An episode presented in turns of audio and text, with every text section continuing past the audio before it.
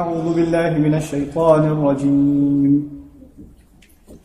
وأتموا الحج والعمرة لله فإن أحصرتم فما استيسر من الهدي ولا تحلقوا رؤوسكم حتى يبلغ الهدي محله فمن كان منكم مريضا أو به أذى من رأسه ففدية من صيام أو صدقة أو نسك فإذا أمنتم فمن تمتع بالعمرة إلى الحج فما استيسر من الهدي فمن لم يجد فصيام ثلاثة أيام في الحج وسبعة إذا رجعتم تلك عشرة كاملة ذلك لمن لم يكن أهله حاضر المسجد الحرام واتقوا الله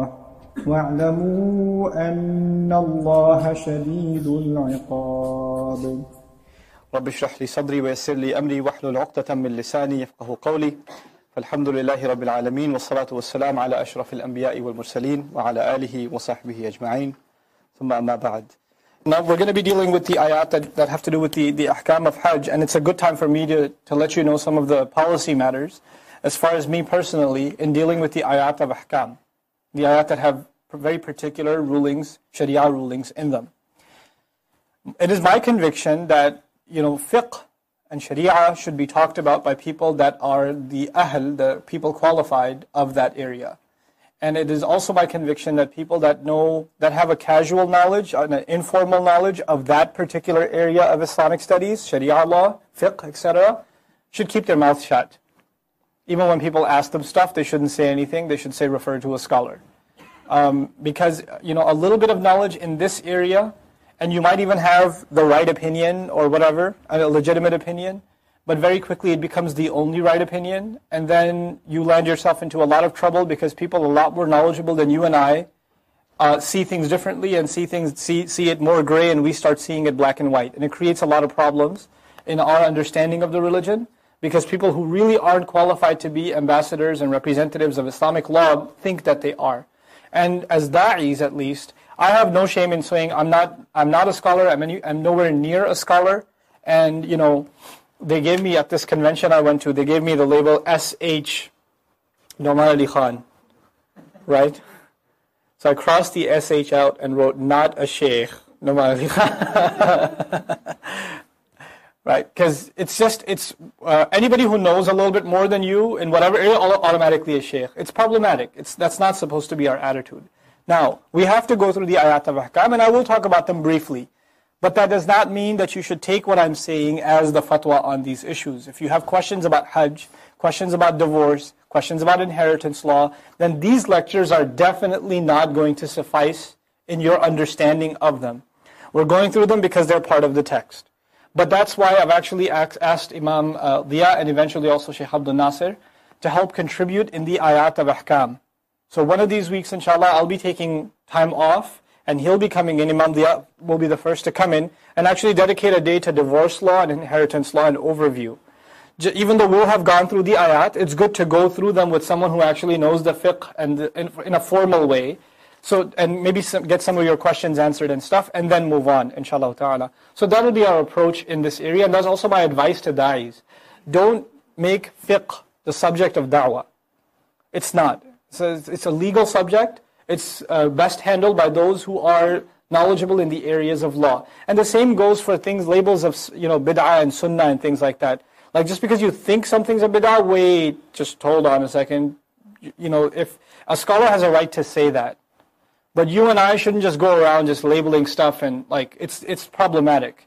Because you start overspe- overstepping your qualifications very, very quickly. And it, it leads to a very unhealthy environment in the community, when people are labeling things too very easily, okay? And where scholars are silent on issues and we're really loud on them. It's, it's a very good sign of ignorance. Uh, anyhow, may Allah protect us from ignorance. وَأَتِمُّ الْحَجَّ وَالْعُمْرَةَ لِلَّهِ, and complete the Hajj and the Umrah for the sake of Allah. In other words, once you leave for Hajj and Umrah, you better complete it. You should do so. You should have the spirit of completing it. فَإِنْ أُحْصِرْتُمْ. And by the way, for them completing Hajj and Umrah, it doesn't just mean buying a plane ticket, making the hotel reservations, making the right group reservation, sending your passport in on time. For them it was like, I'm going to Hajj this year, which means, and it's in nine months, I'm leaving now. Because I'm walking the Hajj from Iraq. Or, from, you know, like, it's it was a life journey for them. And they who knows if they're going to make it back or not, you know. So uh, there's an interesting story. I think it's Imam Shafi'i, rahimahullah, who was traveling somewhere and he saw this uh, this impaired man, didn't have any legs, and he was dragging himself. And he asked him, "What are you What are you doing?" He goes, "I'm going to Hajj." And he's like, "Hajj? That's like, for me, it's a, a few months of a journey. How are you going to Hajj? How long have you been traveling?" He goes, two years. And he says, "You don't even have to go, and it's too far for you. It's not even mandatory on you because you have a limitation." So he said some he, he said some poetry. I'll tell you one piece of the poetry he said in response. He says, أَمَّا الْبُعْدُ فَيُقَرِّبُهُ الشَّوْقُ. Then as, as for the distance is concerned, my passion for Hajj will make it closer. The, the distance, my, my, my passion, my love for it will make it closer. SubhanAllah. You know? So Allah says here, have the spirit of completing it. أَتِمُّ الْحَجَّ وَالْعُمْرَى لِلَّهِ فَإِنْ أُحْصِرْتُمْ. And if you do get surrounded, meaning surrounded by enemy forces, obviously, in this case, the high likelihood of being surrounded is by the Qurayshi tribes, the Ahl Makkah, who are kuffar, who don't want Muslims anywhere near them. If you get surrounded, فَمَسْتَيْسَرَ مِنَ الْهَدِيِّ, then whatever you may be able to sacrifice, from the whatever may be easy to sacrifice. In other words, Muslims will try to go make Hajj, the Makkans will stop them at the borders. Now, the Makkans won't kill them, hopefully, because even they respect the sacred months and they don't fight in them. But they'll say you can't enter, you can't do Hajj. If you're not allowed to do Hajj and you get surrounded, then the animal that you were supposed to sacrifice eventually, just whatever easily you can find, go ahead and slaughter that. وَلَا تَحْلِقُوا رُؤُسَكُمْ. And do not cut your hair, shave your heads, et cetera. حَتَّى يَبْلُغَ الْهَدْيُ مَحِلَّهُ. Until the hadi, the animal to be sacrificed, has reached its place of sacrifice. In other words, it's supposed to be inside Makkah that you sacrifice the animal. So when you dedicate that animal, you make an educated assumption, okay, it must have reached it by this time, now we can shave our heads. This should happen if you're not allowed to make Hajj, if you get surrounded. فَمَنْ كَانَ مِنْكُمْ مَرِيضًا. And whoever among you had been sick, أَوْ بِهِ أَذًا مِنْ رَأْسِهِ, or had some kind of injury in his head. Adhan just doesn't mean headache, by the way. Adhan means pain, right? But here it means like like bleeding kind of injury, serious injury. You can't say, oh, I was going to Hajj, but on the way I had serious migra migraine, and they didn't have extra strength Tylenol, and therefore I have turned back and I've slaughtered, you know, an animal, and you know that's not that's not what this is talking about. This is talking about a serious head injury, okay? And so you've got a head injury, and to treat the wound, you have to shave early. You have to shave early because you know otherwise the, the physician or doctor can't get to the wound. So you shaved your head before you should have. Then there's no problem. So he says. And he did have to shave it that way early. فَفِدْيَةٌ. Then the compensation for that will be مِنْ صِيَامٍ, out of fast. These are supposed to be three days of fasting, by the way. أَوْ صَدَقَةٍ, أَوْ charity, أَوْ نُسُكٍ, or sa the sacrifice of an animal. The sacrifice of an animal later on. And this charity is supposed to be three days of fasting will compensate, and feeding six people, from most fuqaha's point of view, will compensate. فَإِذَا أَمِنْتُمْ. And then if you reach the place of safety, in other words, you're not no longer in... Uh, surrounded, and maybe you went to Hajj and there was no problems, you were safe when you went, then what should you do? فَمَنْ تَمَتَّعَ بِالْعُمْرَةِ إِلَى الْحَجِّ. Then whoever enjoys, تَمَتَّعَ, to enjoy something, whoever enjoys Umrah in addition to Hajj. What this means is, you know, before Islam came, Hajj was already there, and the Hajj, I told you how many months did they have? They have four months. Shawwal, Dhul Qa'dah, Dhul Hajj. These were three months of Hajj, and Rajab was the month of Umrah. And for the Arabs, it was haram before Islam. It was haram, it was forbidden for you to do Umrah and Hajj in the same trip. It was disrespectful because Umrah has its own month, the month of Rajab. You don't do that otherwise. But Islam came, and Islam, Allah says, you can enjoy Umrah even when you come to do Hajj. Now, think of the mentality here. Our mentality is, I'm already tired enough to do Hajj. I'm going to do Umrah on top of that. I'm going to go extra. That's like me doing extra for Islam. Allah says, actually, no, this is me giving you the gift of you being able to do Umrah in addition. You're not doing something extra. I'm giving you an extra opportunity. He turns our attitudes the other way around. And that's how the original Arabs saw it. You get to do Umrah with your Hajj. Because you didn't get to do it before, it was forbidden before. فَمَنْ تَمَتَّعَ بِالْعُمْرَةِ إِلَى الْحَجِّ Whoever enjoys their umrah with their hajj. There are three, you know, three kinds of hajj you'll read about in fiqh. Tamattu', hajj tamattu', hajj qiran, and hajj ifrad. Hajj tamattu' is when you have two ihrams. In other words, you go, you put your ihram on and you make umrah. Then you take your ihram off, come back to the miqat and go back, put another ihram on and go to hajj. In other words, you have time off in between. But you've already left your, it's not like you went home since, when, since going from umrah. You went for umrah, had some time off, then went to hajj. And in between you didn't have ihram on, that would be hajj tamattu'. Then there's hajj qiran. Hajj qiran is when you have the same ihram and you go make umrah. And with the same ihram, without taking it off, you go make hajj also. This is hajj qiran. And if you made put uh, your ihram on only for the sake of doing uh, uh, the hajj, no umrah with it, this is hajj ifrad, the singular hajj. The hajj that is exclusive. Okay? So in this ayah, Allah gave us the opportunity to join the hajj and the umrah together. But if you do so, because this is an extra gift from Allah, then this should be فَمَسْتَيْسَرَ مِنَ الْهَدِيدِ, and whatever easy it is for you to find from a sacrificial animal, you should sacrifice an animal. So there's two kinds of sacrifice now. A sacrifice of expiation. I fell short of my expectations. I got injured and I had to shave my head early. So I sacrificed an animal to compensate for the shortcoming. Uh, this time, Abu Hanifa rahimahullah, for example, calls it dam al-shukr. In other words, you're thanking Allah for giving you the opportunity to make umrah, and as a show of your thanks, you're sacrificing an animal. Okay? فَمَنْ لَمْ يَجِدْ, and whoever didn't find, meaning whoever didn't find a sacrificial animal, فَصِيَامُ ثَلَاثَةِ أَيَّامٍ, then they should fast for three days, fil hajji, in the, during the hajj. This is the seventh, eighth, and ninth of the hajj, that they should be fasting. وَالسَّبْعَةٍ إِذَا رَجَعْتُمْ, and you should fast another ten days, or seven days when you come back. تِلْكَ عَشَرَةٌ كَامِلَةٌ, that way there will be ten days that you made up your Uh, made it up for. So what did you make up for? The extra umrah that you did, you should sacrifice an animal or make up ten fasts, three in the hajj time. Obviously you can't do the tenth of the hijjah, why not? That's Eid. That's Eid, you can't fast on Eid day. So seven, eight, and nine, and then set the other seven when you come back. ذَلِكَ لِمَنْ, all of these policies and these, these alleviances, these, these uh, provisions, Uh, and these courtesies are for those who لَمْ يَكُنْ أَهْلُهُ حَاضِرِ الْمَسْجِدِ الْحَرَامِ, those who don't have any, or didn't have any family, any any relations in the proximity of al-Masjid al-Haram, right by al-Masjid al-Haram, meaning this is not for the locals that they get to combine. Locals have to show some respect and go out of their way and make umrah and make hajj. These additional provisions are for those who are not locals of Makkah. Okay? وَاتَّقُوا اللَّهَ وَاعْلَمُوا أَنَّ اللَّهَ شَدِيدُ الْعِقَابِ, and have taqwa of Allah, be cautious of Allah, and you had better know that Allah is severe in taking revenge. Iqab is like intiqam. Intiqam means revenge, iqab also means revenge. But iqab is unique because iqab means a bad outcome for a bad deed. And Allah is saying here, you better respect the rituals of Hajj very precisely, because otherwise you won't just anger me, you'll anger me to the point where I will take vengeance. It will be a serious violation. Now understand, when Allah says that about the Hajj and these precise rulings of Hajj, that Allah is, has really, really high expectations of how precisely Hajj should be offered. And what, what uh, allowances are there, and how the allowances should be taken into consideration and, and shown respect. Imagine the kind of anger Allah has at those who put idols at the house of Allah. These are people that are Muslims that are trying to do Hajj in the right way and they fall short. Allah will get very angry at them. What about the people who are doing shirk in Allah's house? What kind of rage will Allah have against them? This makes you realize the value Allah has for His sacred house. Al-Hajju Ashhurun Ma'lumatun. Hajj is known months. What this does is it validates what the Arabs had believed all along, the sacred months of the Hajj. Like there were some months in which they would put the ihram and make the qasd, make the intention that they're going to Hajj.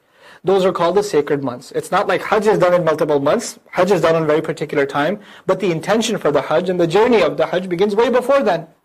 So Allah says, Al-Hajju Ashhurun Ma'lumat, taking that into consideration. That those are known months, everybody knows about them, and those are in fact valid. That's coming from the tradition of Ibrahim alayhi salam. It's not made up just by the Arabs.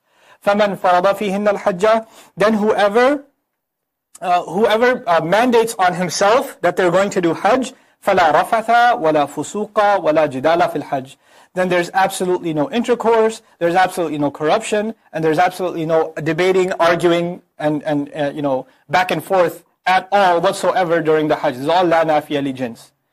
Meaning the, the فَلَا رَفَث is like is as though you're in i'tikaf. Then, you know, fusuq, stealing, backbiting, complaining, jidal, arguing with people. Allah mentions this because it's a huge crowd. Obviously, people will get on your nerves. You're going to be, you're going to get pushed around a lot. You're going to get in line and people are cut in front of you. People, all kinds of stuff will happen that will test your patience. So Allah says, I know that already, and you cannot, you cannot, you cannot engage in any of these things while you are in Hajj. وَمَا تَفْعَلُوا مِنْ خَيْرٍ, and whatever good that you do do, يَعْلَمُهُ اللَّهُ, Allah will know about it. And this min khayr, any good at all, any good at all here also means any evil you leave. Anytime you had the urge to argue and you held, held back, there's also a khayr you did. Allah knows about that. Allah knows every time somebody stole your slippers. Allah knows about that. That you had to walk barefoot, you know, barefoot instead of just engaging in more fusuq and saying, well, somebody stole mine, I'm going to steal theirs. Instead of that, you went through difficulty, Allah knows about that. Right? Allah knows about when you stood in line and people said obnoxious things to you or whatever, and you just stayed quiet, you remained patient, Allah knows about that. وَلَا تَفْعَلُوا مِنْ خَيْرٍ يَعْلَمْهُ اللَّهُ. And then there are those who go to Hajj and they go in a group, and uh, they want to make sure that everybody knows the good deeds that they're doing. So, Imam, I'm just going to go make some extra, you know, nawafil, because, uh, you know, I really want to do some ibadah right now. Okay, so inshallah, I'll be making lots of dua. I'll be back in about forty minutes, because usually I pray very long. You know what? Don't tell anyone. Just, whatever you do, Allah knows it. You don't have to make sure anybody else knows it. You know? Don't stand, don't go around talking to people about, yo, you know, subhanallah, last night I recited so much Quran. It was so awesome. Yeah, Allah knows. Nobody else needs to know. You know? If you do something for dunya, share it with people. When you do something for Allah, just keep it between you and Allah. It's, it's special between you and Allah. You don't have to go around sharing it with people. You know? وَمَا تَفْعَلُوا مِنْ خَيْرٍ يَعْلَمُهُ اللَّهُ وَتَزَوَّدُوا, and pack well. Zada means increase. Zada yazidu. From that we get zawd or zad. Zad in Arabic means packing more than necessary. You have essentials you have to pack. Like you're going on a trip, you say, how much food am I going to need? Okay, I'll just take this much. This, I'll take eight dollars with me on my trip to Houston. Right? Just enough to get me there without at an empty tank. Zada means you pack a little extra. You take a little extra cash. You take precautionary provisions with you because it, emergency funds and that sort of thing. Have backup. وَتَزَوَّدُوا, pack well. فَإِنَّ خَيْرَ زَادِ التَّقْوَى, and know that certainly the best provision, the best pack, thing you can pack with you is taqwa. Be cautious of Allah. That make sure you take with you. You know, in the middle of all the packing and all the preparations and all the nitty-gritty and all the airport lines and all that stuff and hotel bookings and this and that, you can forget why you went. You can lose track of why you went. So Allah says the best thing you should pack with you and keep with you all the time, like you keep your passport with you all the time, make sure you keep your taqwa with you all the time. This taqwa here, this ayah means another thing also. Taqwa means literally to protect yourself. And Allah is saying here also, pack well, because you will protect yourself from getting yourself into a lot of trouble in this journey if you're not well equipped. If you don't take enough money with you, you'll end up begging over there. Don't put yourself in that position. Pack properly. Protect yourself. It's better for you that way. فَإِنَّ خَيْرَ الزَّادِ التَّقْوَى وَاتَّقُونِي, and above and beyond all, be cautious of me, ya ulil albab, people of pure minds. It's so awesome that Allah mentions ya ulil albab here, of all places. People of pure minds. Why? Because you're at Hajj. There should be nothing distracting you. You can finally have a pure mind. You can think about nothing else but Allah and your, your destination. You know, if there's one thing that the Hajj does, it makes you forget about dunya. You should worry about akhirah. Why? Because you're wearing the clothes of your death and you're simulating judgment day. You're standing in front of Allah in huge crowds begging Him for forgiveness. That's a simulation of Judgment Day. And on Judgment Day, where will we be gathered? All human beings. In the field of Arafah, right? We're going to be gathered there. So it's incredible that we, we go through this simulation exercise of Judgment Day. It should cleanse you of all distracting thoughts. You should become people of lub, people of clean, clear, precise thought. Inshallah, we'll have a long discussion on Ulul Albab when we get to Ali Imran. It's a very deep subject. Allah drops hints here in, in Baqarah, and He deals with the subject in detail in Ali Imran. لَيْسَ عَلَيْكُمْ جُنَاحٌ أَن تَبْتَغُوا فَضْلًا مِنْ رَبِّكُمْ. There's no harm on you that you might pursue some favor from your master also. In other words, you're going from Pakistan, Bangladesh, United States, Canada, Australia. You're going from all over the world to make Hajj. You're going from Misr to make Hajj. And you got something to sell. You got some business to do. Mecca is also a, a, a colossal marketplace. There's no harm on you at all that you go make some money there too. It's okay. You can go there for Hajj for for for your uh, for your deen, but also when it's done, or you know after it's finished, you can also do some business there. Also, you can make some you know business deals, transactions. Also, there's no harm in it for you. فَإِذَا فَضْضٌ مِّنْ عَرَفَاتٍ. You know, afada yufidu is translated as when you return from Arafat. Those of you who are following along in translations, it says when you return from Arafat. That's raja'a in Arabic. Raja'a means to return. Afada. The original phrase is fada al-ma'u. Fada al-ma' means, you know, you have water that you're pouring into a kettle or a pot, and you pour too much of it and it spills out. That's fada al-ma'u, water spilled out. Afada, they say afada, afada min al-ana'i, or afada al-ina'a. He overfilled the kettle.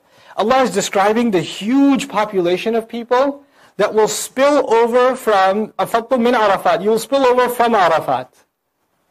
Like liquid pouring. You know who has that view? You see that aerial view of people, like something being poured?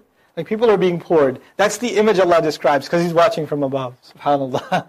فَإِذَا أَفَضْتُ مِنْ عَرَفَاتٍ. It also means quickly move. To move quick, like water moves quickly, so move quickly.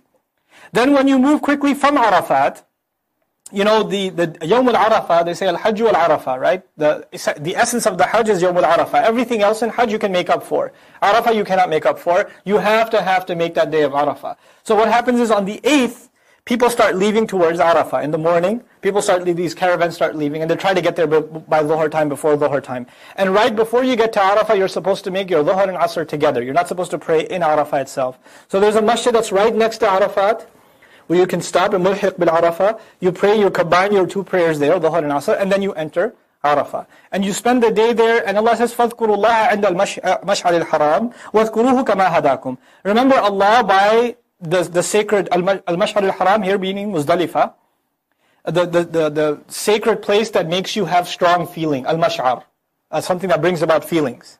That's Muzdalifah. وَاذْكُرُوهُ كَمَا هَدَاكُمْ. Remember Him like He guided you. Means actually also that you shouldn't be making regular salat. Even even in Arafat, we don't make maghrib there. We eventually go and join it once we get to uh, Muzdalifah. وَإِن كُنْتُم مِّن قَبْلِهِ لَمِنَ الضَّالِينَ. And even even though much before this, you were from the wrong, from the from those who did had no idea. In other words, you had no idea how to pray to Allah, where to pray what, where to stop, how long to stop. You didn't know these rituals. You were completely lost. Now I'm guiding you how to conduct this this uh, journey. Then, ثُمَّ أَفِيضُ. By the way, in, the, in Arafah, you're supposed to make all kinds of dhikr to Allah except the regular forms of dhikr. In other words, not salah. Recite Qur'an, make dua, you know. Just find some other way of remembering Allah. And you're sitting there like the, the entirety of the day doing that. For people who basically during the Hajj, they've developed an appetite of talking to Allah, they have the most beautiful day in Arafah. And the people that just went through Hajj, by just went through the motions, they have the most miserable day in Arafah. They have the most, they're like, what am I going to do here? Just sitting here. God, I'm bored. This guy's reading Quran. Every time I start reading Quran, I get sleepy. Dua, I don't know, I only know so many duas. You know, dua, you don't have to know all of them in Arabic. You can make dua to Allah in English. But people who don't get, if there's one place you should become accustomed to talking to Allah, it's Hajj. And it culminates in Arafah where you spend the day just talking to Allah. That's what it's supposed to be. Don't talk to people, don't chit-chat, don't do that stuff. Just talk to Allah that one day. You know? ثُمَّ أَفِيضُ. Then pour out of there. مِنْ حَيْثُ أَفَاضَ النَّاسِ. From where people leave out. You know, uh, you're supposed to spend the night in Mina, and then ninth you go to Arafah, like I said, and, and then stay until the afternoon, and eventually to Muzdalifah. Allah Azza wa Jalla says the, the, the Quraysh had a certain kind of special attitude. We're from Makkah. We don't go to, we don't go to Arafah. We stay in Mina. Everybody else has to go. Allah says, ثُمَّ أَفِيضُ مِنْ حَيْثُ أَفَاضَ النَّاسِ. Then everybody, pour out wherever, from where people pour out of. You go to Arafah too. That applies to everybody. Just like all the other people. Wastaghfirullah, and ask forgiveness of Allah. It means immediately also this is a great time to ask forgiveness of Allah. And those of you who think you're above this law, you better ask forgiveness of Allah. Wastaghfirullah. Inna Allaha ghafurur rahim. Certainly Allah is extremely forgiving, always merciful. فَإِذَا قَضَيْتُمْ مَنَاسِكَكُمْ. Then when you're done performing your rituals, فَاذْكُرُوا اللَّهَ كَذِكْرِكُمْ آبَاءَكُمْ. Then remember Allah like you remember your ancestors. Aba is mentioned here because the favorite pastime of the Arab was to talk about ancestors. Just like your favorite pastime may, may be movies, sports, cars, technology. Those are your aba nowadays. Nobody talks about their parents nowadays. Like, my dad, you know what he did? Like, We don't, that's not our pastime. But Allah is talking to people whose favorite pastime was, yeah, my grandfather was this warrior and he did this and that. Like we talk about movies, their action movies was the stories of their ancestors' lives. So when they sit together, they share those old-time stories and they reminisce about them. The point here, the spirit of the text is, remember Allah with the same enthusiasm. You know how time flies when you're chit-chatting? You're talking about stuff and you, you don't even know where time goes and you go from one subject to another and like five hours go by and you're like, woof! It's like two o'clock in the morning. You know? That's the same enthusiasm with which you should be remembering Allah. فَاذْكُرُوا اللَّهَ كَذِكْرِكُمْ أَبَاءَكُمْ أَوْ أَشَدَّ ذِكْرًا, or even more intense. وَمِنَ النَّاسِ فَمِنَ النَّاسِ, then from among the people. You know what I told you, right? If there's one place that simulates Judgment Day for us, it is Hajj. You should forget about dunya when you get to Hajj. And there's a person who went to Hajj, and they only went to Hajj. Sometimes they go, people go for the wrong reason. They go to show off. You know, this is not, not the case much anymore, but in, in Muslim countries, many Muslim countries, you go to Hajj, so you get a title at the end, Al-Hajj. You know, people call you Haji Saab. You know, you're, you're pure and sacred now. Some people go because of a guilty conscience. They're running like super haram businesses, or they're really oppressive to their employees, et cetera. Or they've taken their daughter's inheritance and things like crazy stuff. They've taken that stuff, and now they have a guilty conscience, so they'll go and make Hajj. But dunya is still like deeply rooted inside their heart. That's still there, but on top of that you're making Hajj for whatever other reason. Those are the kinds of people dunya has made so far away into their hearts that even Hajj doesn't get it out. The one place that could have got it out of your system would be that. So at the end of it, when the time comes to make dua, they're still making dua for dunya. They forget about, they don't have no concern for akhirah. So they say, فَمِنَ النَّاسِ مَنْ يَقُولُ, then from the people, even there's someone who says, رَبَّنَا آتِنَا فِي الدُّنْيَا, our master, give us in dunya, give us in this world. Ya Allah, a newer house. Ya Allah, just extend my credit line so I can get a second mortgage. I know it's haram, but I already put the you know first few thousand dollars in my son's student loan, and that's important too. And Ya Allah, you know, expand the business, even though I sell you know liquor. They're doing all kinds of wild, you know, what Allah means here by Rabbana Atina Fid Dunya is, give me dunya that doesn't build my akhirah. I just want dunya. I just want stuff here. That's all I want. وَمَا لَهُ فِي الْآخِرَةِ مِنْ خَلَاقٍ, and he will have no portion in the akhirah whatsoever. You know, on the one hand, the Prophet told us, ask Allah even for a shoelace. Right? And on the other hand, here we are, Allah is complaining about someone who's asking for dunya. How do you reconcile those two things? You know, we ask Allah in priority. You ask Allah for the, you, why were you created? You ask Allah first and foremost, اِهْدِنَا الصِّرَاطَ الْمُسْتَقِيمِ. That's the first dua Allah taught us. First dua, first complete dua in Qur'an is guide us. Everything else you enjoy in this world is so that you can sustain yourself for your real purpose. But for some people, even though they've come to this treasure, they're, they're in a position to ask for the greatest treasure, guidance. And they have no care for it, all they still want is dunya. They've, they're clearly their preference is this world over the next. Then that is an insult to this deen. Then Allah says, fine, I'll just give you what you want. And there are a lot of people, a lot of materialistic Muslims. May Allah not make us from them. There's a materialistic attitude among Muslims who are completely living lives of dunya, no concern whatsoever for the akhirah. And in Ramadan, they will pray a lot. They will also go to Hajj, but what will all of their du'as be for? Not for forgiveness, not for mercy on Judgment Day, not for the Islam of their children, not for the forgiveness of their parents. Their du'as would be, Ya Allah, promotion, economy's bad, make sure I keep my job, make sure the house is paid off for. That's it. Nothing else. I'm not saying you shouldn't make du'a for those things, but if you miss the point of why you're even in existence, if your existence, your, your biggest concerns are worldly in nature, then you forgot the essence of this deen. And the one exercise that should have reminded you of that was the Hajj. So Allah says, وَمَا لَهُ فِي الْآخِرَةِ مِنْ خَلَاقٍ, and he has no portion whatsoever at all in the afterlife. None. وَمِنْهُمْ مَنْ يَقُولُ, and from among them is someone who says, رَبَّنَا آتِنَا فِي الدُّنْيَا حَسَنَةً. Every time you go in Tawaf, there's a Rukun Yamani. From there to Hajar Aswad, when you go, this is the Masnoon dua you're supposed to make. رَبَّنَا آتِنَا فِي الدُّنْيَا حَسَنَةً وَفِي الْآخِرَةِ حَسَنَةً وَقِنَا عَذَابَ النَّارِ. I'm sure many of you memorized this since you were little. How misunderstood this dua is though. People who even think they know it's me, and they say, oh Allah, give us really good in dunya and really good in akhirah. Hook me up here and then super hook me up over there. Right? And that's what this dua means. Man, no! Allah says, رَبَّنَا آتِنَا فِي الدُّنْيَا حَسَنَا. The word hasana changes everything. Give us the most beautiful thing in this world. Allah tells us in the Quran, لَقَدْ كَانَ لَكُمْ فِي رَسُولِ اللَّهِ أُسْوَةٌ حَسَنَةٌ. This uswa of the Prophet, this role model of the Prophet ﷺ, is that in dunya or in akhirah? Is he a role model for us in dunya or is he a role model for us in the akhirah? In dunya. Allah says the best thing you can have in this dunya is the Prophet's role model. When you ask Allah in this dua, give me the best in this dunya, what are you asking for? For you to be a follower of the best role model in the best way. Because the best thing you can have in this world is, a, is the following of the man who lived the best possible life in this world, sallallahu alayhi wasallam. That's what you're asking Allah for. And if you do that, then only it's only logical that you'll get the best possible thing in the akhirah. وَفِي الْآخِرَةِ حَسَنَةً.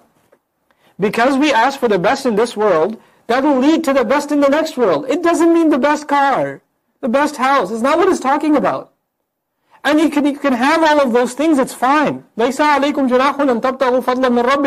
passed this. There's no harm on you that you pursue good from your master.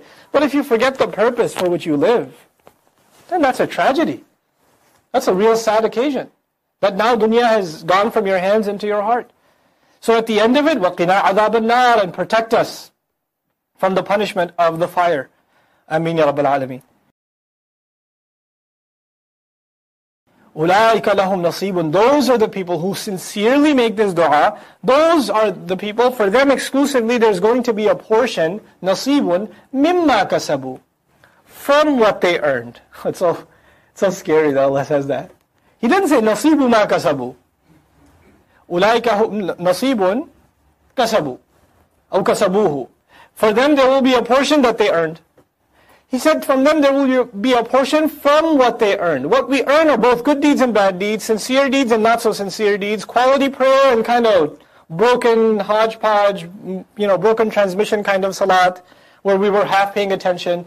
You'll get a portion from your deeds, the quality portion. Mimma kasabu. Not everything you earned is worth a, a compensation. Not everything you worked on. Some of the stuff you did was no good.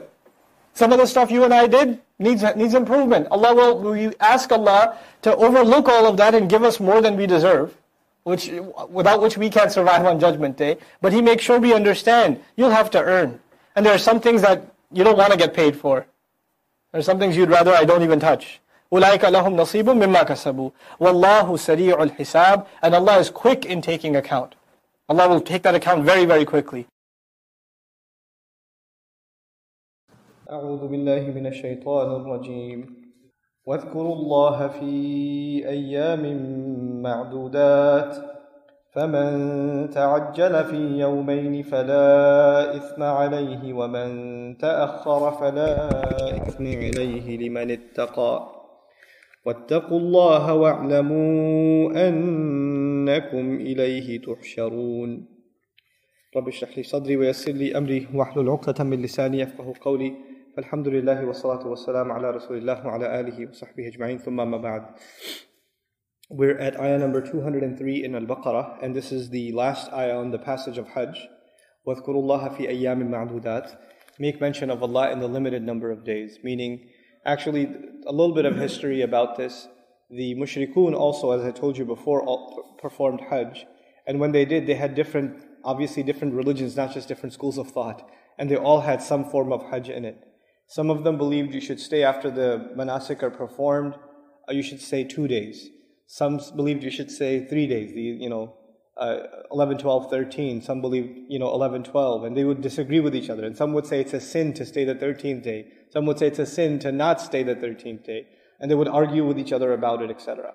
This ayah, on the one hand, deals with that issue. Because, of course, Sahaba, all they knew of Hajj before the ayat came down are the previous traditions of Hajj and the previous form of the Hajj. But the other beautiful thing here is, it's the concluding comments on Hajj. And in the concluding comments, you know, it's kind of you're, you're leaving Hajj, it's the farewell address almost, and the, and the last thing you're going to do, when you're going to be doing dhikr and the jamarat. And at that moment, Allah Azza wa Jalla says, وَاذْكُرُوا. Just remember Allah. Remember Allah. As though we're learning the point of Hajj, at the end of it all, now you're about to go home, have a really strong couple of days of dhikr, remembering Allah, because that'll carry forward for the rest of your life. You're not going to have an opportunity like this one again. And if you take the take-home lesson from Hajj is remembering Allah. It's like that. So وَاذْكُرُوا اللَّهَ فِي أَيَّامٍ مَعْدُودَاتٍ. In these limited days, just remember Allah as much as possible. فَمَنْ تَعَجَّلَ فِي يَوْمَيْنِ فَلَا إِثْمَ عَلَيْهِ. So Allah, you know, uh, takes care of that problem. Whoever is going to rush in two days, just finish do two days of the extra dhikr and then leave. فَلَا إِثْمَ عَلَيْهِ. No harm comes on him. There's no sin on him. وَمَنْ تَأَخَّرَ. And whoever delayed, meaning stayed a third day. فَلَا إِثْمَ عَلَيْهِ لِمَنِ اتَّقَى. Then there's no harm him, or harm on him either for the one who had taqwa. Now why add even for the one who had taqwa? Obviously people are making Hajj, it's an act of taqwa to begin with. Well, you know, you're exhausted, you just finished all the manasik of Hajj and now you're sitting kind of relaxed. And somebody can get anxious and they just want to leave. If you're going to start losing your temper and you're going to just get start getting nasty with other people and you're going to, you know, become like that, then it's better that you just leave in two days. If you ran out of juice, just go in two days. It's better for you because you're not going to be able to maintain your taqwa. So the one who can maintain their taqwa and they can maintain their cautiousness and remain vigilant, and that's actually a very powerful psychological phenomenon too.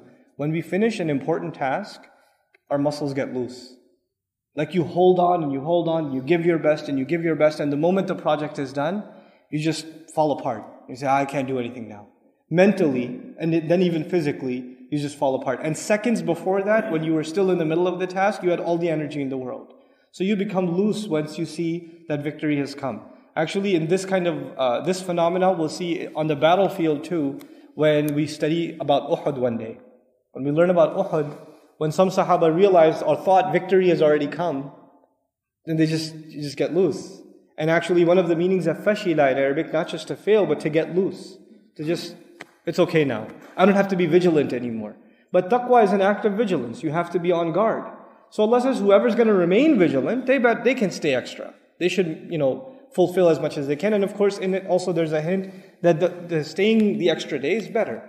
It's better for those who can afford to do so and who have the energy and have the vigilance to do so. وَاتَّقُوا اللَّهَ وَاعْلَمُوا أَنَّكُمْ إِلَيْهِ تُحْشَرُونَ.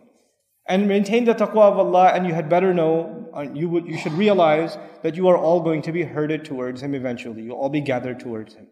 Now, it's incredible that we, when we come to Hajj, we come voluntarily.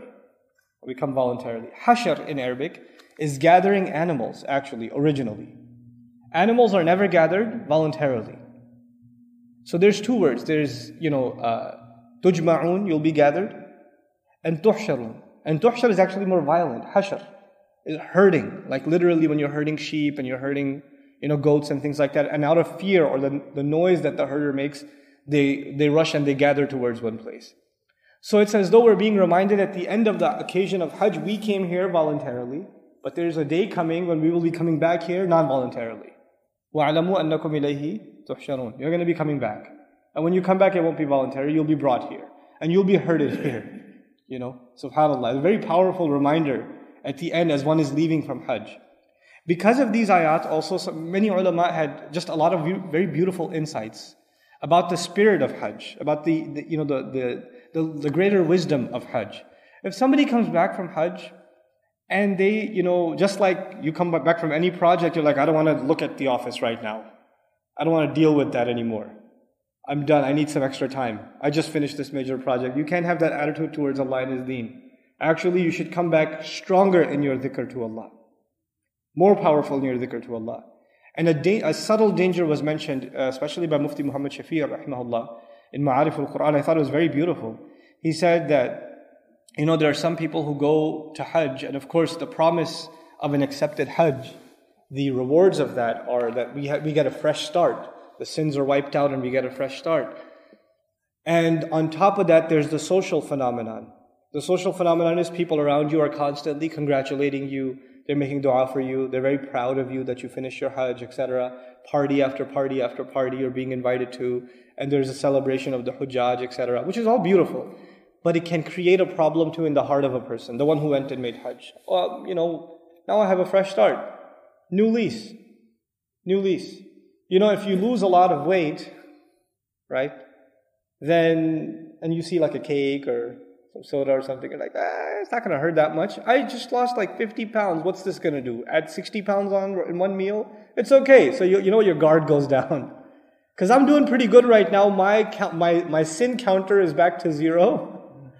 So I can afford to, you know, just a little bit. I mean, it's not that bad. After all, I just did Hajj. So even if I do bad, it's not going to be that bad. So the whole point of being vigilant is not just those few days of dhikr. The, that, that parting advice is now don't become loose. Now stay on point. And the people that are able to maintain a, you know, a, a careful attitude towards sin, watching out, and not feeling that they're safe, they're the ones whose Hajj actually has the barakah in it. So there's, a, there's two views, and we have to understand those two views. From the point of view of fiqh, and sharia, and qawa'id, there are certain outwardly manasik, there are rituals we have to perform for our Hajj to be acceptable.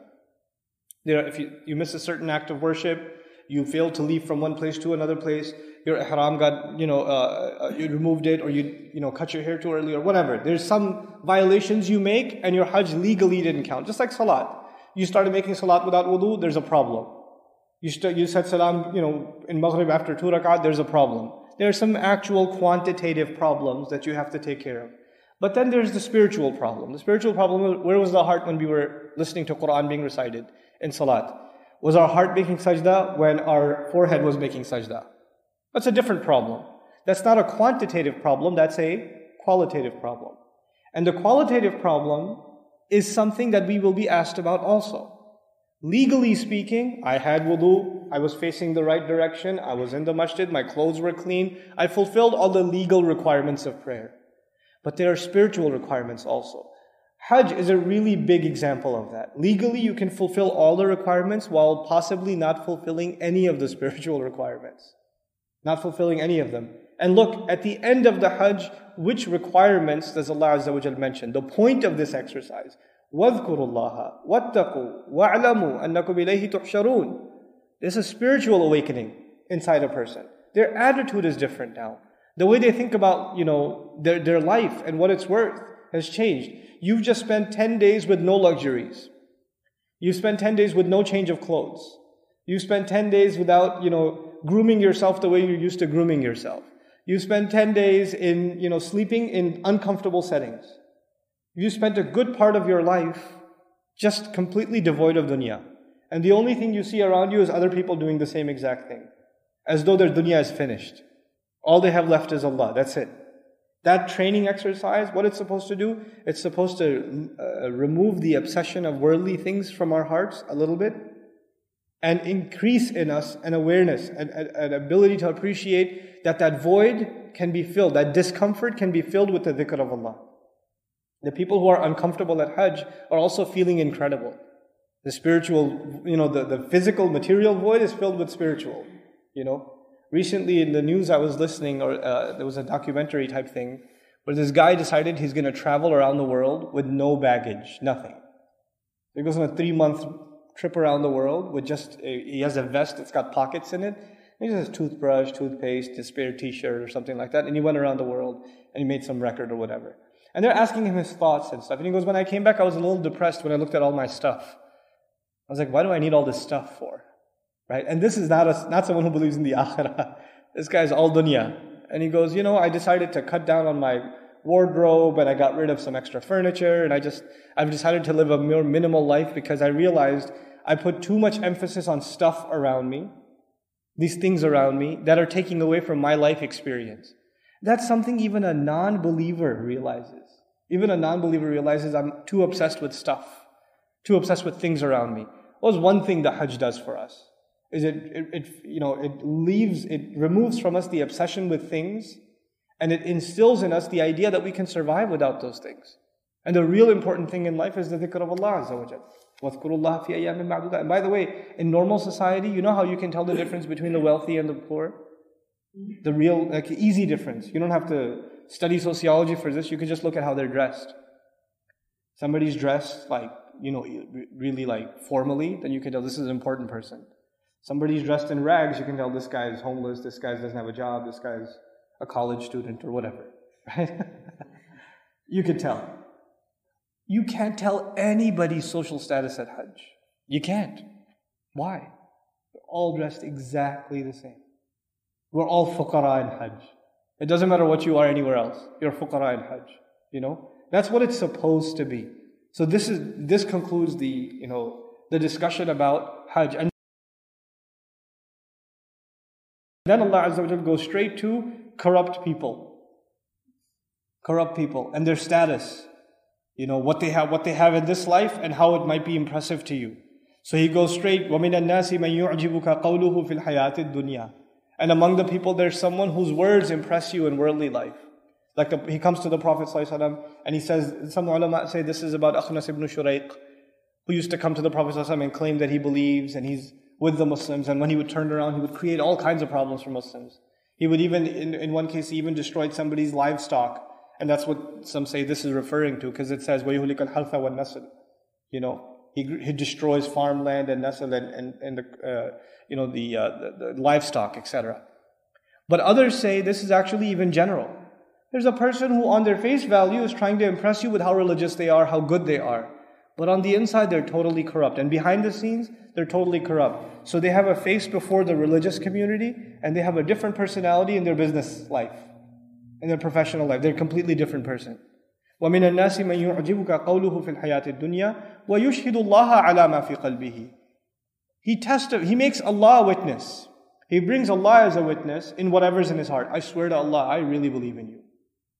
You know, and this, I've talked to you guys about this before, and it's coming up here again. The idea of someone who swears a lot to convince you, someone who swears a lot to convince you of something, that's actually a very telling sign that they're not honest. You know the car salesman that swears a lot? I swear this is the best deal you're ever going to find in your life. Leave the dealership. If you hear that, just...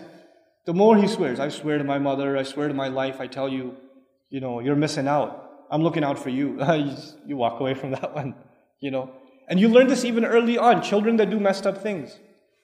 Children will come up to you and say, I swear I didn't hit him. I didn't even ask. Why are you swearing? Uh, guilty conscience. There's something inside him. So he feels the need. He knows that his words themselves are not enough. His previous credibility, lack of credibility makes it, makes his words empty. So he has to reinforce his words with something extra, and that is an oath, swearing.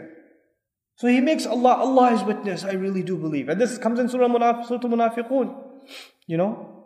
قَالُوا نَشْهَدُ إِنَّكَ لَرَسُولُ اللَّهِ. So emphatically they say you're the messenger of Allah. Why they feel the need to say it so much, emphasize it so much? Because this is this is the nature of their, their lack of character. So he very, you know, very impressively, and Allah has already said he's very eloquent, well-spoken. Why? يُعْجِبُكَ قَوْلُهُ. The messenger is impressed with his speech. He's very eloquent. On top of that, he's swearing and emphasizing on what is in his heart, how sincere he is. And Allah adds, وَهُوَ أَلَدُّ الْخِصَامِ. He's the worst kind of enemy and the worst kind, our most argumentative person. I'll give you a picture of this, what this is referring to. This Quran is full of psychological depiction. Personality traits, character traits. You'll see these people that are T V personalities. And they're very eloquent. They're very eloquent. Even religious, like, you know, ministers. And in, like, some Muslim countries, they have these guys that give, you know, talk shows. And they're very, like, over-the-top, dramatic when they speak. And they're really, like, flowery in their speech. And sometimes they're caught off camera. Like, they don't realize they're on camera. And they're talking to their crew. Or they're talking to the producer or something. And you will hear the worst language come out of them.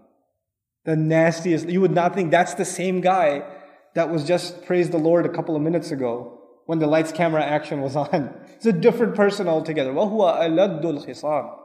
You don't know. He's able to put on a show. He's able to put on a show. And these people, when they get exposed, they have to run all kinds of hoop. You know, I this voice isn't mine. It was dubbed, or this is that. Actually, a funny incident like that, that happened recently. My dad was telling me about on some Pakistani T V show or something, some religious program, this guy is always like singing nasheeds and praising, you know, and then he got caught off camera, like cursing somebody out, and they put it on YouTube or something.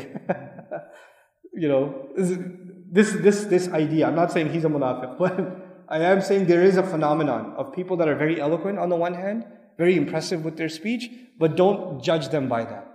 This brings us to a very important point, and the last point I'll make for the, today. Muslims, us, especially the Muslim masses, not the leaders, the masses. We have to understand the difference between righteousness and a good message. In other words, the imam, the speaker, myself, others, whoever may be that's giving a reminder, they're giving a reminder for themselves and others. But our reminders are not a testimony to our character. You know what happens in a Muslim community? All of us, we give each other benefit of the doubt. I assume about you that you're not a sinful person. You assume about me that I'm not a sinful person. And that's a mercy of Allah. He covers our sins. All of us make mistakes. All of us are human beings. But you know what happens, unfortunately, in certain religious cultures, and it's happening in the Muslim tradition too? We look at our religious leadership and we assume that they are angels. We assume that they, they're not human beings like us. They don't have arguments at home. They never get angry.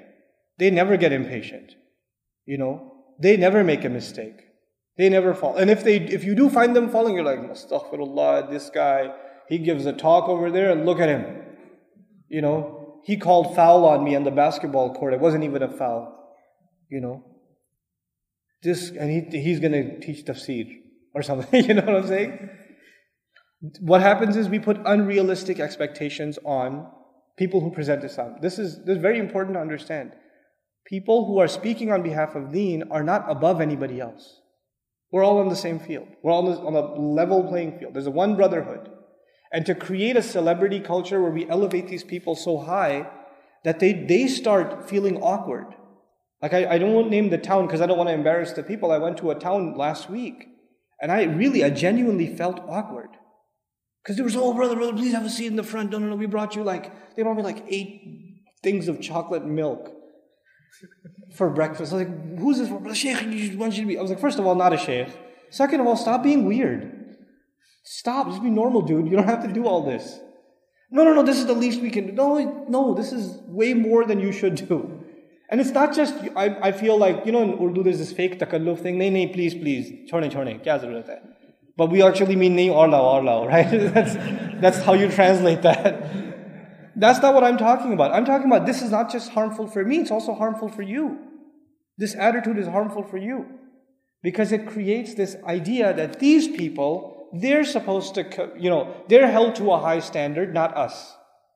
They're the ones that, you know, we're, we're the sinful scum. The least we can do is serve them. And maybe by serving them, that'll count as a good deed. No, it won't. We have to have respect for our ulama, our teachers. That's beautiful. It's wonderful. But it has its limits. And we shouldn't use that as a scapegoat to not do our job. You know, the best thing you can do for our leaders, our ulama, our speakers, our da'is, make dua for them, especially dua for their sincerity.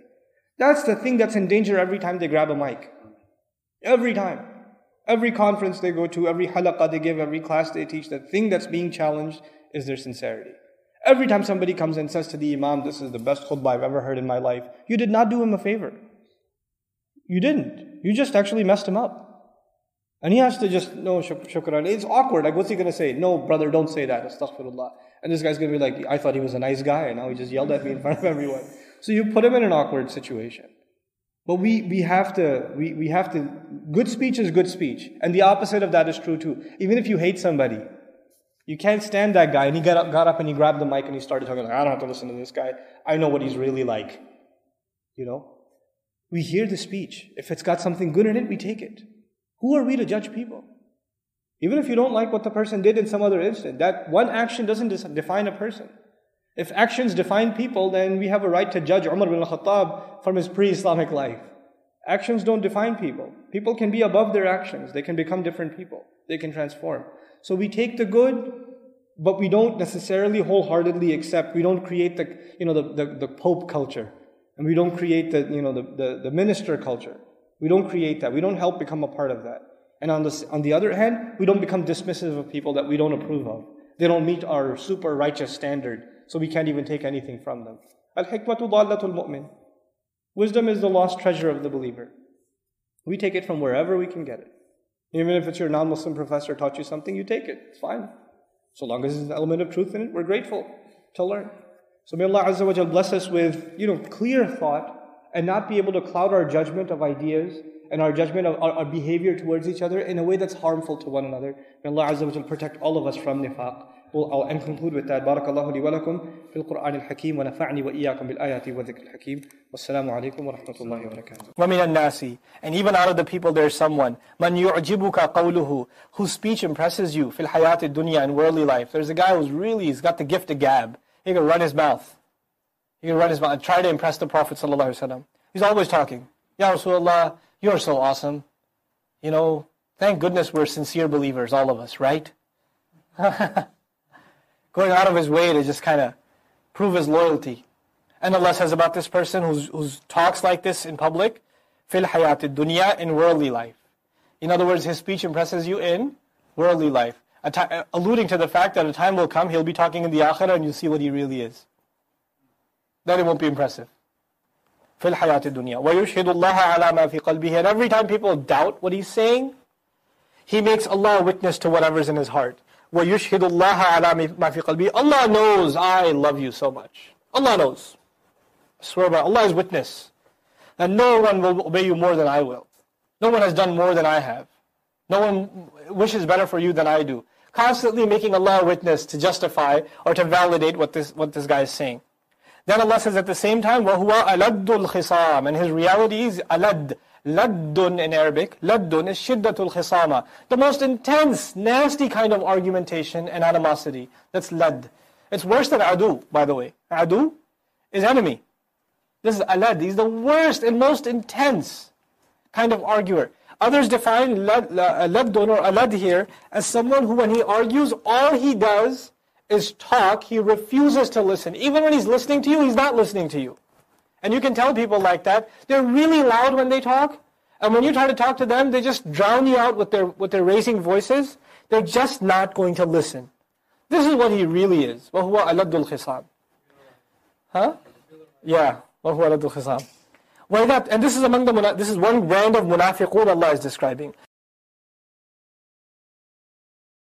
وَإِذَا تَوَلَّى. And when he turns back, this really talkative, argumentative, you know, this is the kind of person who's really soft. When they speak, they speak very nicely.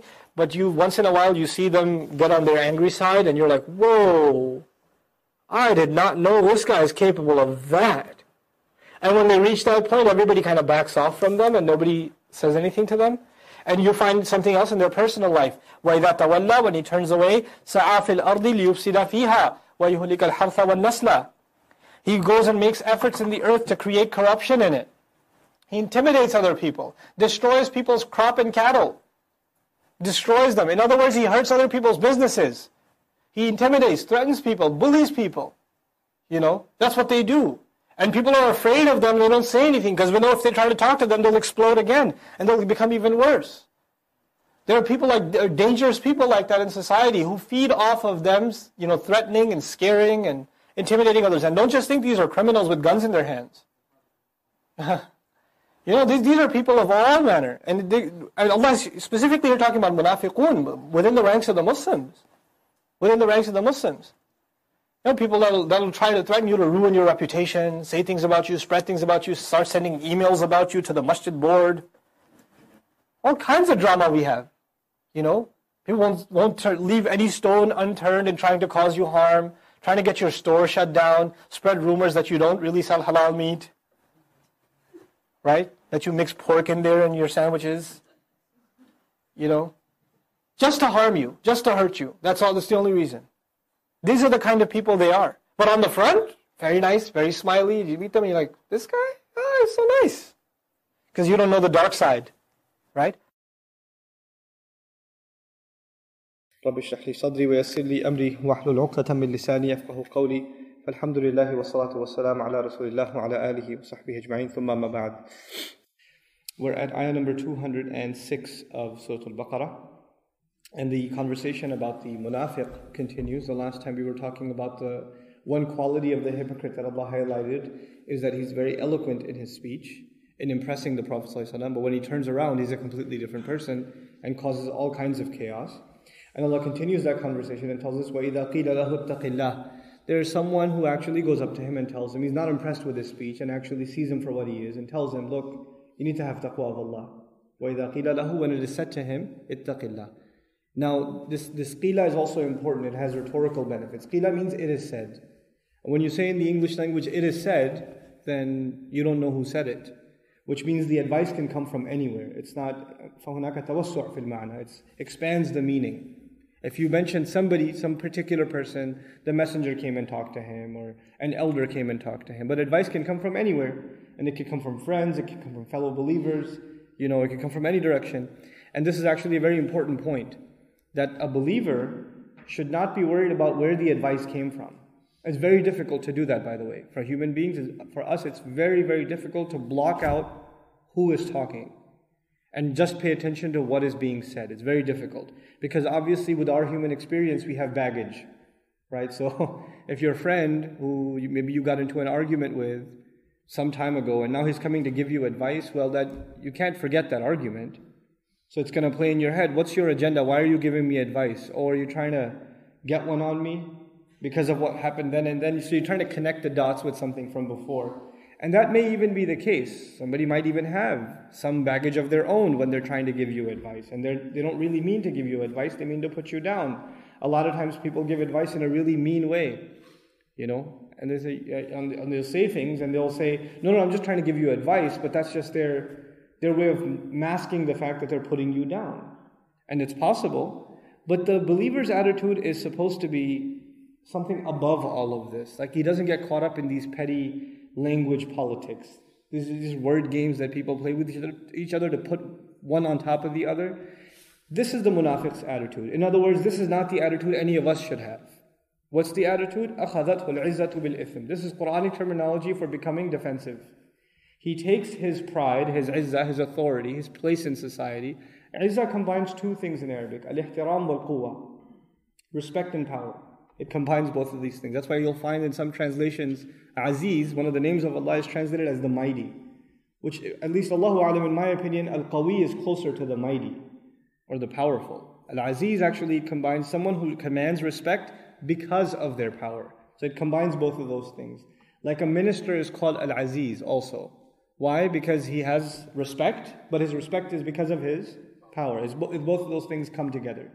So al-izzah here, when he says, أَخَذَتْهُ الْعِزَّةُ بِالْإِثْمِ, his pride, his sense of, who do you think you are? I demand, I command a lot of respect because of the position I enjoy. How dare you speak to me this way? Who are you to tell me? That gets a hold of him. And it's interesting that he's not the fa'il, he's not the subject of what's being said, he's the maf'ul. أَخَذَتْهُ الْعِزَّةُ وَالْعِزَّةُ هِيَ الْفَاعِلُ. The, his pride and his authority, that takes a hold of him. It grabs him. It like it possesses him at that point. At that very moment, you know, how could you talk to me this way? It's like this creature that lives inside of him, his status, his pride, it invades him.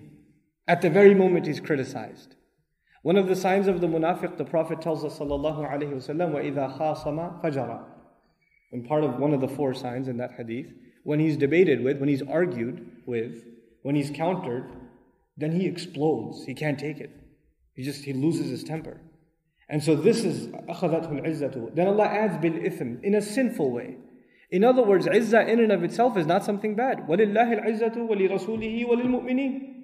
Allah Himself says, Allah alone owns izzah, owns power and authority.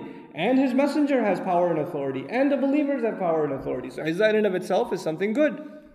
And the munafiqun, another, another in, in the same surah, Surah Al-Munafiqun, they said, you know, لَنُخْرِجَنَّ الْأَعَزْ مِنْهَا الْأَذَلِ. We're going to ex- expel from the midst of the ones that have respect and authority, we're going to remove those who don't have any respect and authority. So it's not as simple as you shouldn't have any respect for yourself, and you shouldn't have any sense of, you know, who you are. We have to respect ourselves, our professions, our place, our, even there's supposed there's a healthy sense of pride in being Muslim. Yes, Islam pushes and, and forces us to be humble, but at the same time, we're supposed to have a pride in our deen, and we're supposed to walk strong. We're supposed to carry ourselves in a strong way. Confidence is a big part of our deen too. But this particular problem is not one, this is a check of whether you have a good balance of humility and confidence, because too much confidence can turn into arrogance, right? And this is a good litmus test. How do we handle criticism? How does a person handle criticism? They're told, have taqwa of Allah. And by the way, the Messenger of Allah sallallahu alaihi wasallam is in a position to say things we can't say. He one time, there were, there were spoils of war in the battle after, after Badr, in Surah Al-Anfal it's mentioned, and the, the spoils were being distributed. And somebody just came up to the Messenger sallallahu alaihi wasallam and said, Ya, ya Muhammad, ittaqillah. Muhammad, have taqwa of Allah. I should have gotten more. The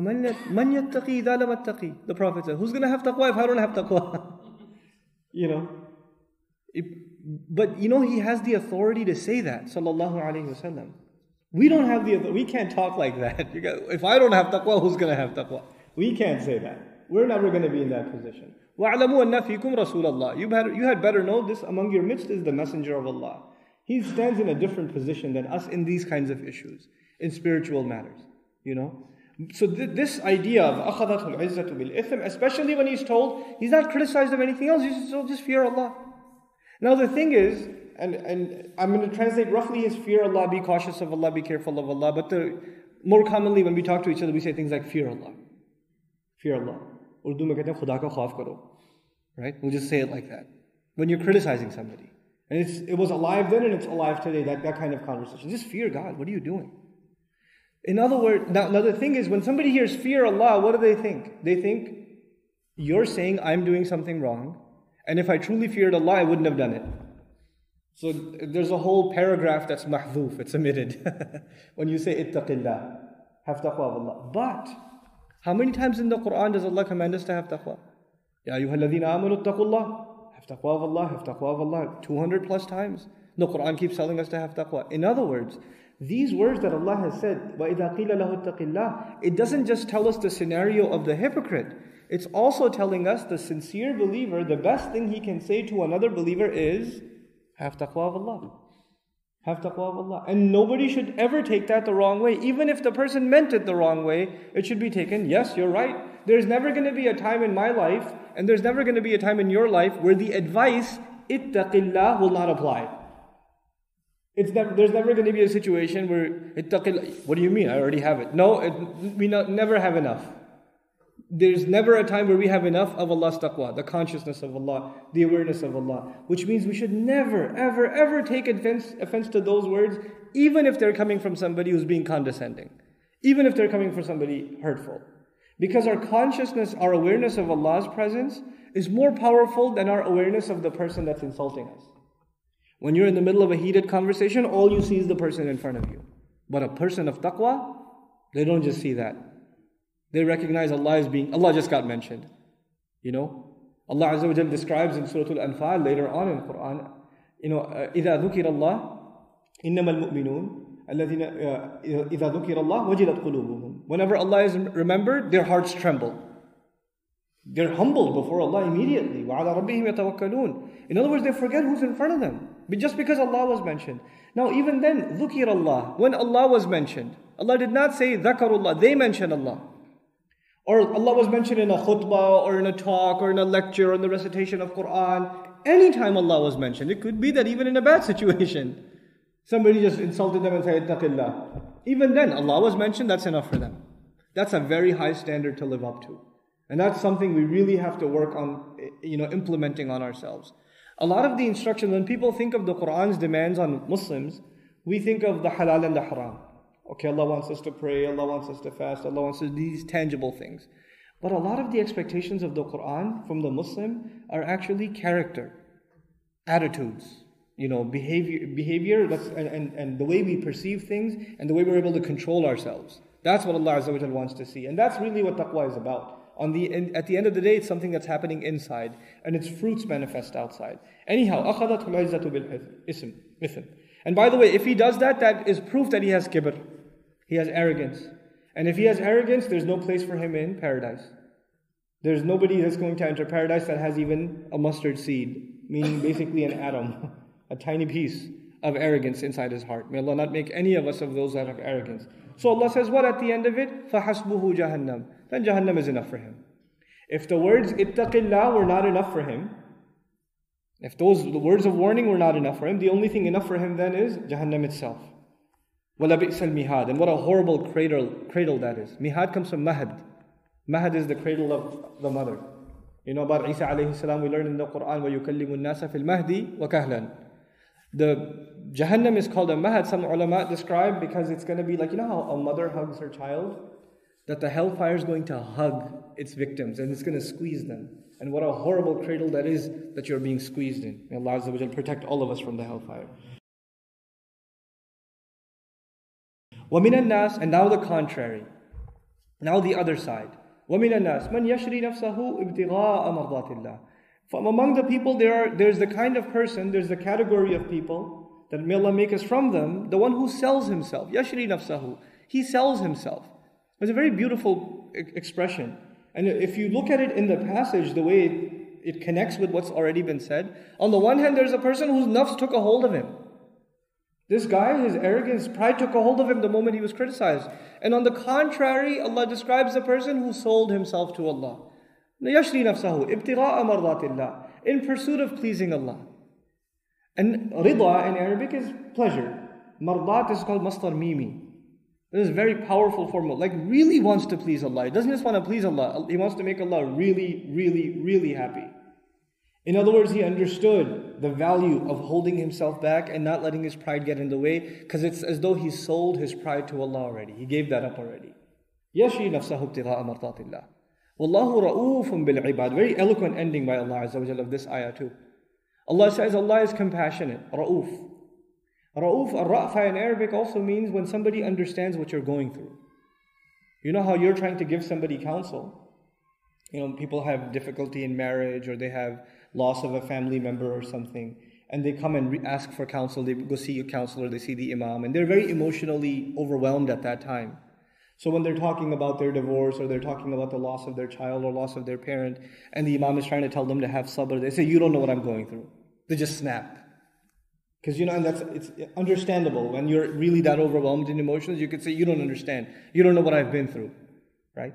Allah Azza wa Jalla says, when you had to hold yourself back, and it's not easy to hold yourself back.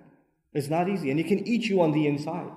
We know now how people that, that bottle up their emotions can actually go through like uh, physical trauma, like they can their blood pressure and heart attacks and all kinds of diseases come. And the, the you know, in addition, and more effective even than sometimes than medication and all these other things, they're told to be in a relaxing environment or not to put themselves under stress, because all these physical ailments take a hold of them because they weren't able. They keep bottling up their stress.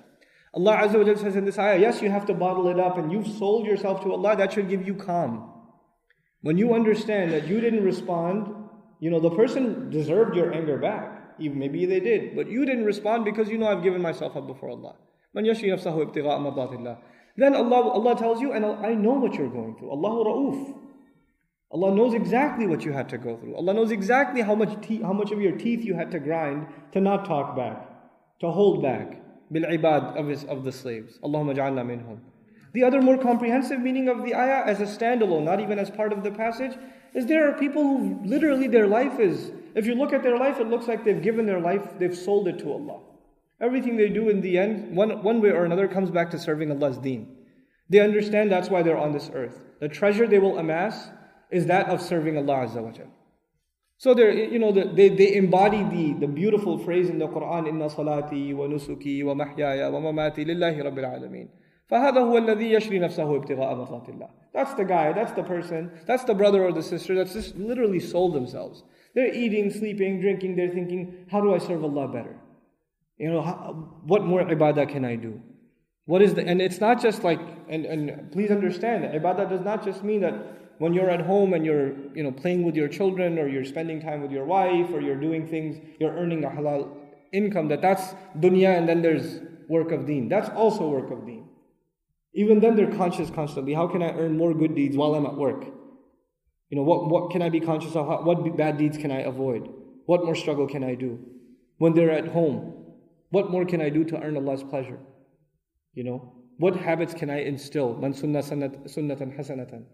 You know, whoever leaves a good legacy behind, what good legacy can I leave into my children? The wheels are constantly spinning like that. You know, I gotta, I gotta make that. I gotta make, I gotta make more. I gotta make more. The closest thing to that I've seen in the non-Muslim world is people that work on Wall Street. I used to be, well, I went to business school, and a lot of my friends and peers in college were business majors. And in, in New York City, when you're about a junior to senior in business, they introduce you to the stock market, and you start going to Wall Street, and you, you know, you get involved. Man, these guys, they eat, sleep, drink stock. They breathe stock. This is back in the day. This is like in the age of mules and donkey carts, right? We had fifty, twenty-eight K connections in the library. And these guys are sitting on the computer, in the, in the library, in the computer lab, waiting for the stock to jump up. And they, they jump up when the stock jump up, jumps up. And they descend into their chair when the stock goes down, you know? And then if you're if you take them out to lunch or you're hanging out with them, talking to them, all they're talking about is, man, it just went up zero point zero one percent.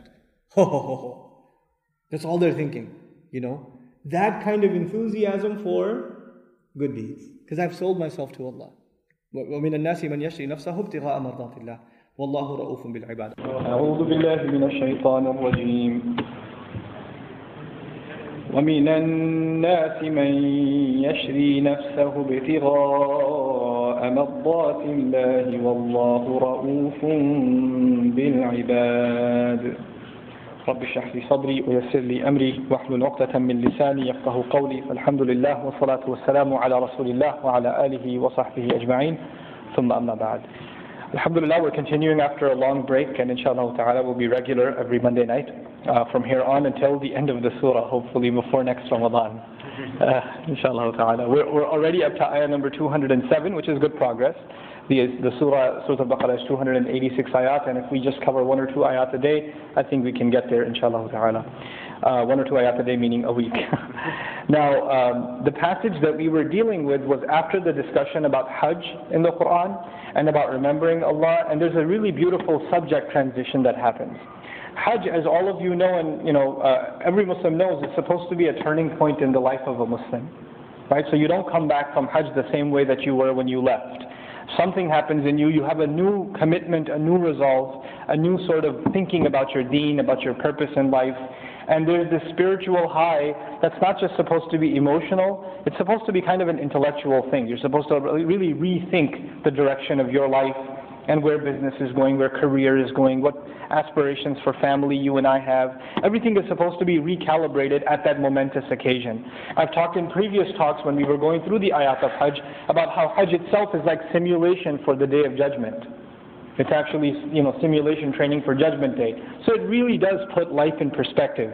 And after those few days of just concentrated dua and leaving everything else behind, we're supposed to have this new sense of commitment to Allah Azza wa Jal. Now, with, the next passage after that, what we talked about, was actually someone who does not internalize the teachings of this deen, the hypocrite, who tries to impress the Prophet ﷺ with his elaborate speech. We already had a conversation about that. وَمِنَ النَّاسِ مَنْ يُعْجِبُكَ قَوْلُهُ فِي الْحَيَاةِ الدُّنْيَا وَهُوَ أَلَدُّ الْخِصَامِ وَيُشْهِدُ اللَّهُ عَلَى مَا فِي قَلْبِهِ وَهُوَ أَلَدُّ الْخِصَامِ.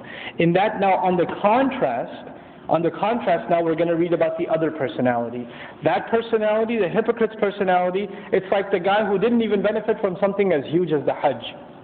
You know how the Prophet ﷺ describes a person who makes it all the way to Hajj. And you know, people making it to Hajj in our time is different, and people making it to Hajj at the Prophet's time ﷺ is different. So when he says somebody made it to Hajj, somebody gave up their life to make it to Hajj.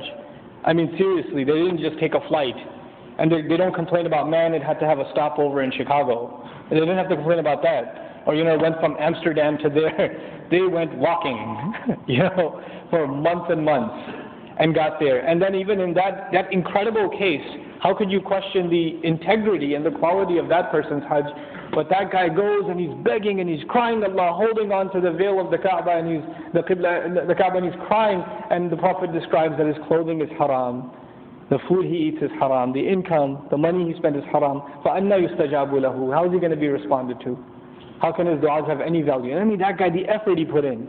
And just, even if you think about the, the, that, that scenario, you know, it's a very serious thing. So there are people who can put a lot of effort into Hajj and still get nothing out of it. May Allah not make any of us from those kinds of people. And Hajj is coming, inshallah. May Allah accept all of it from uh, all, all of us and all of us that are going. May Allah bring them back safely and accept their Hajj.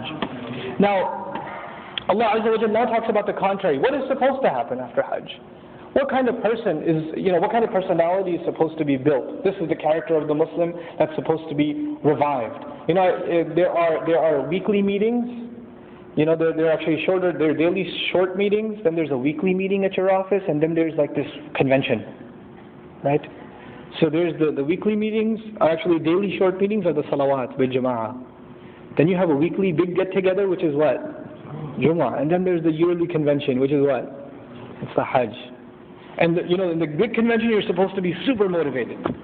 And you come out like fresh, like yes, you know, fired up.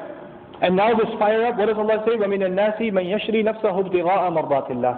Among the people is someone who sells himself. يَشْرِي نَفْسَهُ. Hadith literature tells us, you know, every human being, بَائِعٌ نَفْسَهُ. He sells himself. But that context is different. You and I sell ourselves at work. You give eight hours of your life, nine hours of your life up for a paycheck.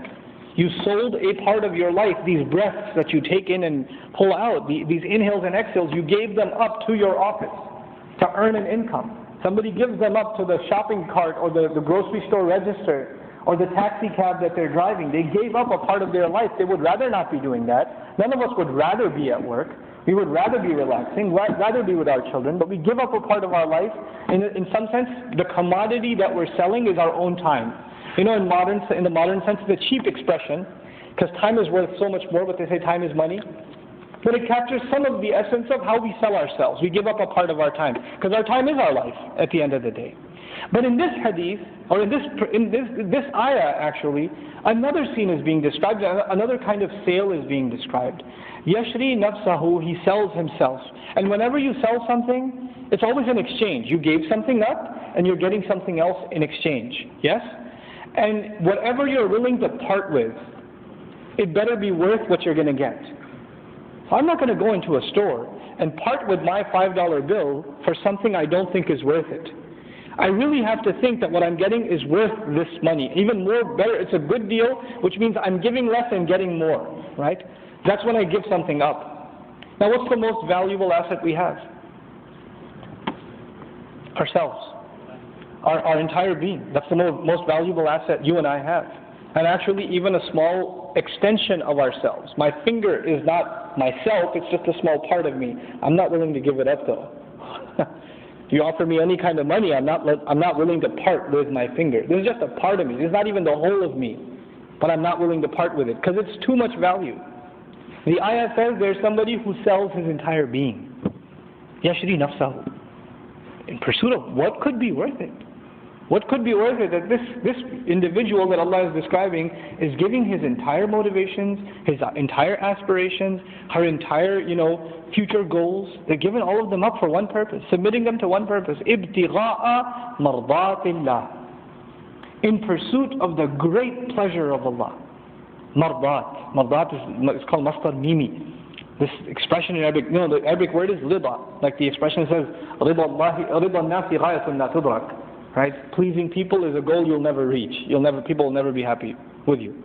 But this ayah Allah talks about, now Allah is talking about a guy who gave his life up trying to please Allah, and not just please Him, please Him extremely. Mardat. Ibtira'a, lam yakul, ibtira'a rida Allah. La, ibtira'a mardat Allah. Mardat aqwa bi kathir. It's a much stronger word. It's a much stronger word. So he really, really wants to make Allah happy. But the question is, what does it mean that he sold himself? Does that mean he quit his job? Does that mean he left his home and just went on the path of Islam or something? What does it mean? It, what, what this, in simple terms, what this means, is, or it refers to, is a very large concept in the Qur'an that's reiterated over and over and over again. Allah talks about our motives with Him, our intentions with Him. He talks about it in business language many times in the Qur'an. Allah, for example, calls it tijara. هَلْ أَدُلُّكُمْ عَلَىٰ تِجَارَةٍ. Allah calls the, you know, the oath of allegiance with Him, فَاسْتَبْشِرُوا بِبَيْعِكُمُ الَّذِي بَايَعْتُمْ بِهِ. You know, إِنَّ اللَّهَ اشْتَرَى وَالْبَيْعَ فِي نِهَايَةِ الْآيَةِ. Purchasing and selling. Business. Business. You sell something, you get something. This terminology is all over the Qur'an. The question is why? The, the, the answer to that is, we are in fact giving something up for something much more valuable in return. Much, much more valuable in return. But this return doesn't come right away. I don't know if Allah is happy with me or not. I don't know. But I'm still going to pursue making Him happy. In every other relationships human beings experience, like you try to make your wife happy. Good luck with that, by the way. You know, she tries to make you happy. You know, you try to make your brother happy. You try to make your in-laws happy. Well, you know, you know how that goes, right? So you you know you make try to make people happy. You do everything you can, and guess what you find at the end of it all? You're still not happy. How many times people have argument in their home? No matter what I do, you're never happy. So the son runs away from home. So why did you run away? Well, no matter what I did, my dad was never happy with me, bro. He's never satisfied. What can I do? And in every other relationship, when you don't see that the other side is happy with you, then you give up. I don't want to do this anymore. The wife will give up and say, I don't want to be in this marriage anymore. The husband will say, I, I, no matter what I do, she's always unhappy with me. Why, why, why would I want to continue to be miserable myself and keep her miserable? It's just not working out. She's not happy, I'm not happy. But in the case of my relationship with Allah, I don't know if Allah is happy with me. It's a very difficult question to answer. How would I know if Allah is happy with me or not? And this question, you know, uh, one of the great Zuhad was, was looking for the answer to this question. How, how am I supposed to know if Allah is happy with me or not? How do I know where I stand? And finally, eventually the answer he came to, I think it has a lot of wisdom in it. It's not a hadith or an ayah, but I still think the statement has a lot of wisdom in it. Is you have to, you and I have to take a good look at how we spend our day. What does Allah have us do in twenty-four hours? That should be a pretty good indication where we stand with Allah. If Allah has opened the doors for us to earn good deeds, if Allah has opened the opportunity for me to make, build and build and build my real estate in Jannah on a daily basis, He's giving me the opportunity to be good to my mother, and I'm taking the opportunity. He's giving me the opportunity to make salat in the masjid, and I'm taking the opportunity. He's giving the opportunity for me to learn this deen, or teach this deen, or share this deen, or practice this deen, or guard my shame. There are things that I'm doing on a daily basis that make Allah happy, that I know for a fact Allah said these things make me happy, and I find that Allah is giving me the opportunity to do these things. That in and of itself should fill us with hope. It's not a guarantee, but at least it gives me hope. At least Allah is not surrounding me with things I know make Him angry. At least I'm in the company, in an environment, in a culture that I know is pleasing to Allah. So one of the things, for example, for us sitting in this masjid, one of the things that should fill us with hope is the fact that we're sitting in a masjid. We're not sitting at home watching T V. The fact that we're sitting here is also a good sign that Allah is happy with us. Or there's hope for us. It's not a guarantee at the end. There's no, Allah does not give us guarantees. Guarantees come on Judgment Day. All you get here is struggle. But this person is ready to make the fill and not give up. Yashri nafsahu ibtigha'a mardatillah. Now I turn to the younger audience here. What does it mean for you guys? Our religion, subhanallah, we have to be aware of where we stand in the in the world. Where Islam stands, where the Muslims stand stand at their time. So we don't just think about Islam at the time of Umar radiallahu anhu and at the time of the Prophet sallallahu alaihi wasallam. That's important, sure. But we have to have a really keen eye on where Islam stands in the world today, because we're living today. And you know what's happening in the world. I'm specifically addressing the youth in the audience. You know, today in most of the Muslim world, there's two populations of Muslims, and they're furthering themselves more and more and more and more and more by the day. It is happening in Egypt, it's happening in Bangladesh, it's happening in Pakistan, Indonesia, you name it. There is a fraction, there's a partition happening. And what kind of partition is this? There is a significant population of people that want nothing to do with religion. Muslims. They want nothing to do with salat. They see a bearded person or a covered woman, they get angry. These people are the reason our country is not successful. These mullahs are holding us back. You know? They're just, they're, they're not just not practicing the religion. They don't even like somebody who looks religious. They're the problem, you know. And that population is growing. And more and more and more of our youth, the Muslim youth, are becoming, developing that attitude towards the religion. On the other extreme, you have people that look extremely religious, and the more religious they get, the angrier they get at the world. They get angrier at their wife and their husband. They get angrier at their neighbor. They all, they really get angrier at the guys that aren't religious. So there's a hatred brewing inside the Muslim world. You know one of the craziest things, recent observations. You may not agree with my observation. This is my own observation. Allahu A'lam. At least I can talk about my own society, Pakistan. At least this is happening in other places too. There are two words that are antonyms. You know what antonyms are, right? Opposites. Religious, modern. The actual antonyms are religious and irreligious. Religious and not religious. Religious and secular. No, no, no, no, no. Our antonyms are what? Religious versus modern. modern. As though you cannot be modern and religious at the same time. That doesn't make any sense. To them it doesn't make any sense. To be religious, you have to live fourteen hundred years ago or pretend like you're living fourteen hundred years ago. You have nothing to do with the modern world. You're living in a different time. You don't belong in this time. That's the mentality that's developing. Who is going to crush that mentality, that hate? And these people live in a different time. They don't even belong here. They don't even belong in our time. What they have to say, everything they have to say is outdated. It's not modern. These people represent a prehistoric religion. So they themselves are prehistoric and outdated. Who is going to change that mentality? People that are both modern and religious. Modern does not mean that your hijab came off, guys. That's what, that, that only means modern in Pakistan. Okay? Modern does not mean that, that you know, you're going to concerts. Yeah, but in modern family, you know? That only means that in Pakistan. Modern means you're up to, you're educated, you're well educated in worldly sciences. You know, you're a professional in any field, in the medical field, in the technical field, in the social sciences, in the human sciences, and yet at the same time you're committed to your religion. That species of Muslim is a very rare find in the Muslim world now. That species is dying. And you know where we have the opportunity to create that species and grow it and nurture it? Right here. Right here. And it's happening. It's already happening. And you know what? It's the, the Muslim world is noticing. Did you know that a lot of YouTube videos and lectures that are given here by, by Muslim youth are listened to in Indonesia, in like Pakistan, in Bangladesh, in Malaysia, in Egypt, in Syria? I was at the convention a couple of weeks back at the I S N A convention last week, and I met a group that's, you know, they're, they're trying to get humanitarian aid for the struggles in Syria. The sister comes up to me and tells me, we're listening to your podcast on Juz Amma. And I was like, why? Why are you guys, you guys are in Syria, man. You know, hub of knowledge. But you know what's happening with the youth? They're actually looking to Muslim youth in the West, particularly for leadership. They're looking for it. There's a reason. There's, an, uh, there's a responsibility Muslims in the West are sitting on to show how Islam can be lived in our time with, without the anger towards the other. By, and how Islam can beautify our personal life, communal life, and the world altogether. How it can beautify. This is the responsibility we sit on, but that means you and I shouldn't just be worried about career. Again, I'm referring to the young guys, and I'll talk to my generation. My generation is the guys that went to college in the nineties.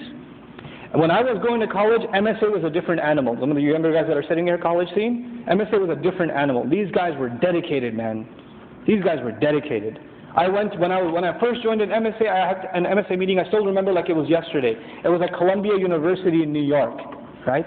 And there's like twenty M S As, each rep, one representative from each sitting in a circle, and they're talking about how they're going to sponsor one orphan from a Muslim country every year.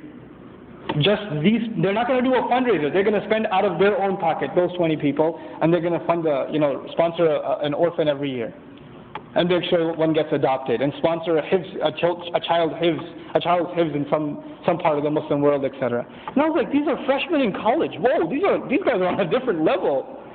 Like they think big. That's incredible, you know. But you know what's the sad thing about my generation? These amazing people graduated. Then they got into their careers, and then what happened? They disappeared. They disappeared. I maybe see them at Jumu'ah, maybe. They might listen to watch a video here and there. D them being contributors like they used to be, I know family is important, and a family is a priority, but that doesn't mean you forget that there's more, that there's some other responsibility you and I have, you know? And maybe they're working in different ways, and that's possible, possibly the case, but a good number of them just disappeared into the woodworks. And you call them and you catch up and you say, what's going on? And what's the usual answer? Ah, just work, man. Just work. Is that what life is about? Is that what it's about? And honestly, is there nothing more? We have to leave our mark, this deen's mark, before we leave here. People shouldn't remember us, but they should remember Allah as a result of our efforts, if Allah puts barakah in them, you know? This is a person who sold himself. We should think of ourselves on a mission. وَمِنَ النَّاسِ مَنْ يَشْرَفُ يَشْرِي نَفْسَهُ ابْتِغَاءَ مَرْضَاتِ اللَّهِ. Then Allah adds this beautiful phrase, وَاللَّهُ رَؤُوفٌ بِالْعِبَادِ. Ra'uf, ra'fa in Arabic, compassion. Also consideration. You know how you say in English, I know how you feel? That's ra'fa. I know how you feel. You know how you talk to somebody and you say, man, I'm trying to talk to my dad, but he doesn't, not, doesn't understand where I'm coming from. I tried to talk to the Imam, he couldn't relate to me. I need to talk to a counselor who can relate to me. He knows where I'm coming from. He gets what I'm saying. That's ra'fa. Allah says, I know what you're going through. You know what that applies? If you and I struggle for this deen, it requires sacrifices. You have to give things up. You have to be in some sort of discomfort, and Allah knows what you had to give up. He knows the struggles you and I had to make, and each one of us in our personal lives are going to have to make those judgment calls. What am I going to give to Allah? What things am I going to sacrifice? Whoever helps his deen hurts his dunya, the Prophet told us, sallallahu alaihi wasallam. Something of my dunya I'm going to have to give up. Something's going to have to take a back, back seat, and something else is going to have to take a priority. And for each one of us, because Allah has blessed us with different talents, different abilities, different capabilities, different, different opportunities, each one of us have to ask ourselves a different question. How am I going to serve Allah? What am I going to do? How am I going to give to this deen? And based on what Allah has given you, you have to come up with an honest answer for yourself. You know, even if, and, and, and for, for the women that are listening, how are you going to give Islam to your family? How, how are you going to deliver it to your children? That's a big responsibility, and no, there's no bigger influence on my children than their mother. It's a huge responsibility on her shoulders. On the fathers here, how am I going to give Islam? How am I going to give my children a pride in Islam as they're coming up? By the time my child is thirteen, fourteen years old, how do I make sure that it, there's a hadith being said by the Imam after Salat, and he doesn't sit there and go whatever? Or he doesn't open up his phone and start playing a game, and he pays attention like this is the most important thing in the world. How do I put that attitude in my kid when he's thirteen, when he's at the I don't care age? That's an agenda, guys. That's something we got to think about. Something that requires a lot of effort. So this is selling ourselves for the pursuit of the pleasure of Allah. Now, last thing I share with you guys, us particularly, alhamdulillah, in the Irving community, and, and the D F W community by extension. Allah has blessed us with colossal masajid. Inshallah, they get bigger. Okay? Colossal. I mean, I remember going to masjids in New York City, which were basements of apartments, one bedrooms, where Jummah was being held on staircases. You know, the Warren Street masjid, I used to go big Jummah in downtown, in the financial district, we used to pray on the pavement. You better be fifteen minutes early before khutbah starts, or you're going to pray on the street. That's where you're going to pray. SubhanAllah. We have incredible facilities here. Incredible. It's just on another level. But is that making us complacent? Like, alhamdulillah, we already established the deen of Allah in Irving, seven five zero six two. We're done. Everybody else has to establish the deen now. No, no, no, no, no. These are the luxuries and ni'am and amenities that Allah has given us. How did we put them to work? You don't think Allah's going to ask us? I hooked you guys up. I kept the real estate prices low in Texas, so you guys could build. I kept you next to the airport. I had you build, you know, housing complexes where all of you could live together. What did you do? What did you do? What did you do for the neighborhood? What did you do for the city of Irving? How did the word of Allah get out from you people? We can't complain about anybody else. We're actually supposed to be more answerable than anybody else. That's what we're supposed to be. Our masajid are filled. That's a point of joy, but it's also a point of concern. Man, we're going to be asked. we got we got stuff to do. So we all have to start thinking like, we've sold ourselves to Allah. How are we going to take this deen further? We're, we're not in this neighborhood so we can save ourselves from the influences of kufr, and our children can be in a safe environment. That's cool, but now you're thinking defense, guys. Islam is all, it's not about defense, because when you're in defense in sports, what does that mean? When you're always on defense, you're winning or losing? You're losing. You're losing if you're on defense. Just think about offense. Take the ball in your hand. How do we give this to others? How do we spread this? How do we go and have, how do we engage? This is the question we have to ask. May Allah Azza wa Jal give us all the ability to be, to be counted among those that have sold themselves for the sake of Allah. May Allah really help all of our communities across the world, and especially in this town, help us appreciate the gifts that Allah has given us and to materialize them and to put them to work the way that they're supposed to be put to work. May Allah Azza wa Jal accept every big and small effort that we're making and overlook the many shortcomings that you and I have. Barakallahu li wa lakum fil Qur'an al-Hakim wa nafa'ni wa iyyakum bil ayati wa dhikr al-Hakim wa assalamu alaykum wa rahmatullahi wa barakatuh. I'll leave you inshallah ta'ala with this ayah, and we'll have a longer discussion about this ayah next week. Ya ayyuhalladhina amanu udkhulu fis silmi kaffatan. Those of you who have iman, now that you've heard all of this, we have to understand something about the phrase Ya ayyuha alladhina amanu, especially here. Ya ayyuha alladhina amanu, which is commonly translated those of you who believe, is used in the Quran in a very broad range. So it, it depicts the most wide population of the Muslims, which roughly speaking is three categories of people.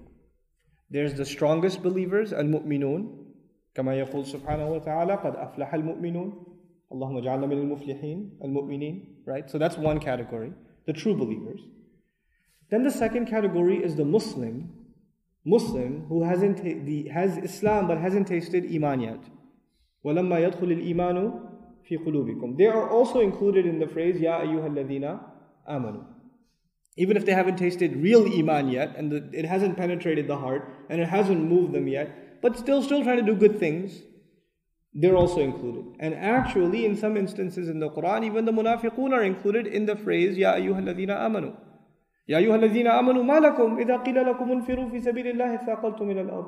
Those of you who have iman, what's wrong with you? When you're told march forward in Allah's way, you, your feet get planted into the earth. It's the munafiq that preferred worldly life over the next life. But the phrase wasn't Ya ayyuha alladhina nafaqu ma lakum, it's Ya ayyuha alladhina amanu ma lakum. Similarly, Ya ayyuha alladhina amanu lima taquluna ma la taf'alun. Surah As-Saff. Allah says, those of you who have iman, why do you say what you don't do? What's the classic definition of a munafiq?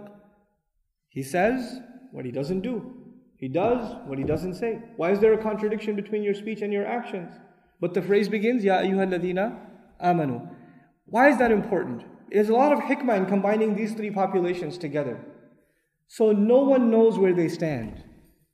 The mu'min does not know where, I stand, where he stands. The munafiq does not know where he stands. And by the way, whenever the warnings are given about nifaq, about hypocrisy, guess who gets worried? The one who doesn't have to worry gets worried. And the one who should really be worried doesn't say, oh, this is not about me, this is about the munafiq. I'm, I'm already graduated past that. You know, I see some parallels to this, not that students are hypocrites, but I see some parallels to this in classes, in teaching, in education. The teacher comes up and says, I'm very disappointed with some students. I really, you, and he doesn't, he's general, he keeps it general. I'm really disappointed with some students. Their behavior in class, their seriousness towards the homework, their, you know, their attitude towards the test is really appalling. I'm really disgusted. Now the teacher goes back into his office. And after school, the best students in class walk in, Ustaz, did I do something wrong? Sorry. Like, no, it wasn't you. What do you, why are you here? And the one that the teacher was making eye contact with the whole time, because there's one criminal in that yelling. He doesn't show up. He's like, he comes next morning, Kaif haluk Ustaz, life's good. He's got no he's the one who needs that warning. Ma aminahu illa munafiq wa ma khafahu illa mu'min. This is again just a parallel to help you understand the psychology of the problem. The one who really has the problem is super convinced he's got no problem. And the one who has no problem gets really worried that he might have the problem. That's the nature of the mu'min. That's why when we hear this counsel, this advice, if we don't feel worried, that is something to worry about. And if we do feel worried, then that's good news. May Allah Azza wa Jal make us of those who feel worried, and may Allah graduate all of us into iman. So, udkhulu fi silmi kafatan. Enter into a silm. A silm means safety, peace, also means submission. It's one of the words for Islam. For Islam. Enter into Islam. You probably heard this phrase before. Enter into, enter into the fold of Islam completely. Kafatan. And the shad in kafa, because if you say jami'an, kamilan, that works too. But in the in the ahkam of tajweed, which are unique to the Quran, this didn't exist before the revelation of the Quran, there's a mad. And the extension of the word, we say, Ya ayyuha alladhina amanu dukhulu fi silmi kaffa. We don't say kaffa. We extend it. Extend means, oh, you know, I'll, I'll put it to you in English. All together. You know when somebody speaks like that? When they say, I'm going to get every one of you. That extension of the syllable in and of itself means something. In and of itself. Don't miss anything out from this deen. Don't allow yourself to compromise any part of this deen. Kaffatan. وَلَا تَتَّبِعُوا خُطُوَاتِ الشَّيْطَانِ. While not following, and don't you dare follow the footsteps of the shaitan. Shaitan's left some footsteps for you. Don't you follow them. It's really interesting, the imagery here. You know, some scholars and some writers talked about you know, imagery in the Quran, like Sayyid Qutb's book, At-Taswir al-Fanni fil Quran al-Kareem. You're going on a path. You're going on the straight path. Shaitan comes and does waswasa. And as he does waswasa, he says, look, I got another path for you. And he, t- he takes that road. And he leaves what behind? Footsteps. Just take a little right. I'm saying there's a little small detour. It's, it's more comfortable this way. I got a shortcut for you. لا تتبعوا خطوات الشيطان. What does it mean? The one who will try to submit to Allah completely, the one who will make that effort, immediately what will come? Shaitan's waswasa. Immediately. Hey, come on, just a little right, a little left. Come on. It's not that bad. You're doing so much good. This is, you're going to pay for it. I mean, tomorrow's Jumu'ah. It's all right. Just do a little partying and tomorrow's, you know, all clean up. Don't worry about it. Just one or two steps to the right, you'll come back on the straight path. You know, and Ramadan is like in one week. You gotta party, man. I had no idea where Mardi Gras came from. I had no clue where it came from until this year. You know, the Catholics, they have the, the their, their celebration of Good Friday, Black Friday, and they have their fasting, the Lent, right? Good Good Friday, sorry, not Black Friday, that's the sale. Lent.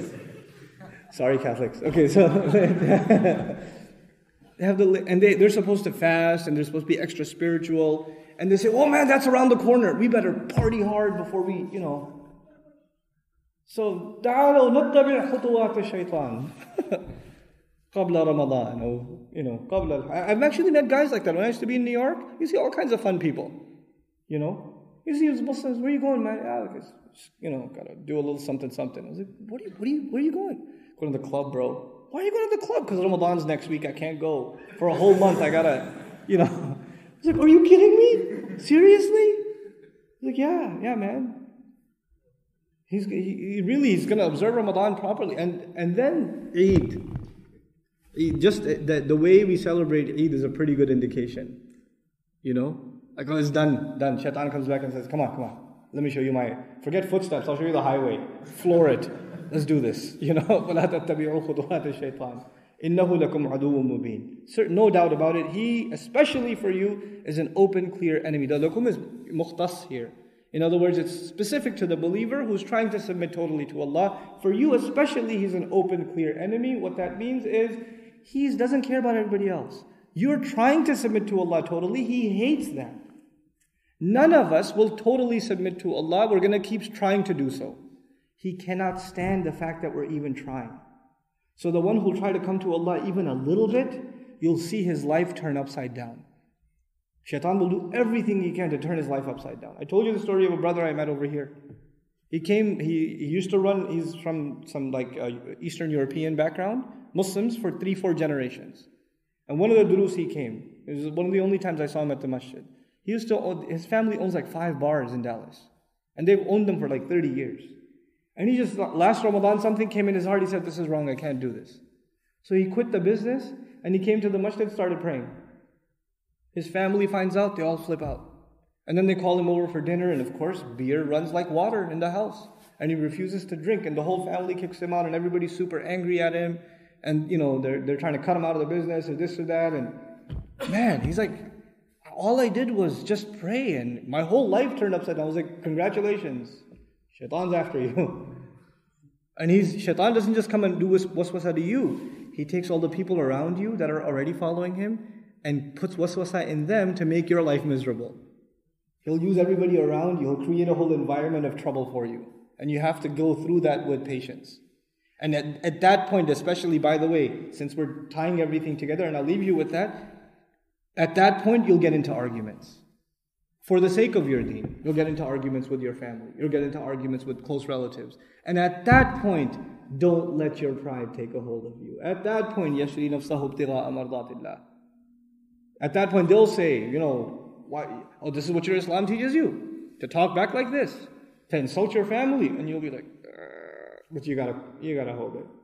You gotta put the brakes on and not talk back. May Allah Azza wa Jal help us live these ayat in our lives. And may Allah Azza wa Jal help us see the fruits, the benefits and the, the joy of implementing these ayat and enjoying the guidance that Allah Azza wa Jal puts into our hearts and in our lives as a result. Barakallahu li wa lakum fil Qur'an al-Hakim wa nafa'ani wa iyyakum bil ayati wa dhikr al-Hakim. Assalamu alaikum wa rahmatullahi wa barakatuh. أعوذ بالله من الشيطان الرجيم يا أيها الذين آمنوا ادخلوا في السلم كافة ولا تتبعوا خطوات الشيطان إنه لكم عدو مبين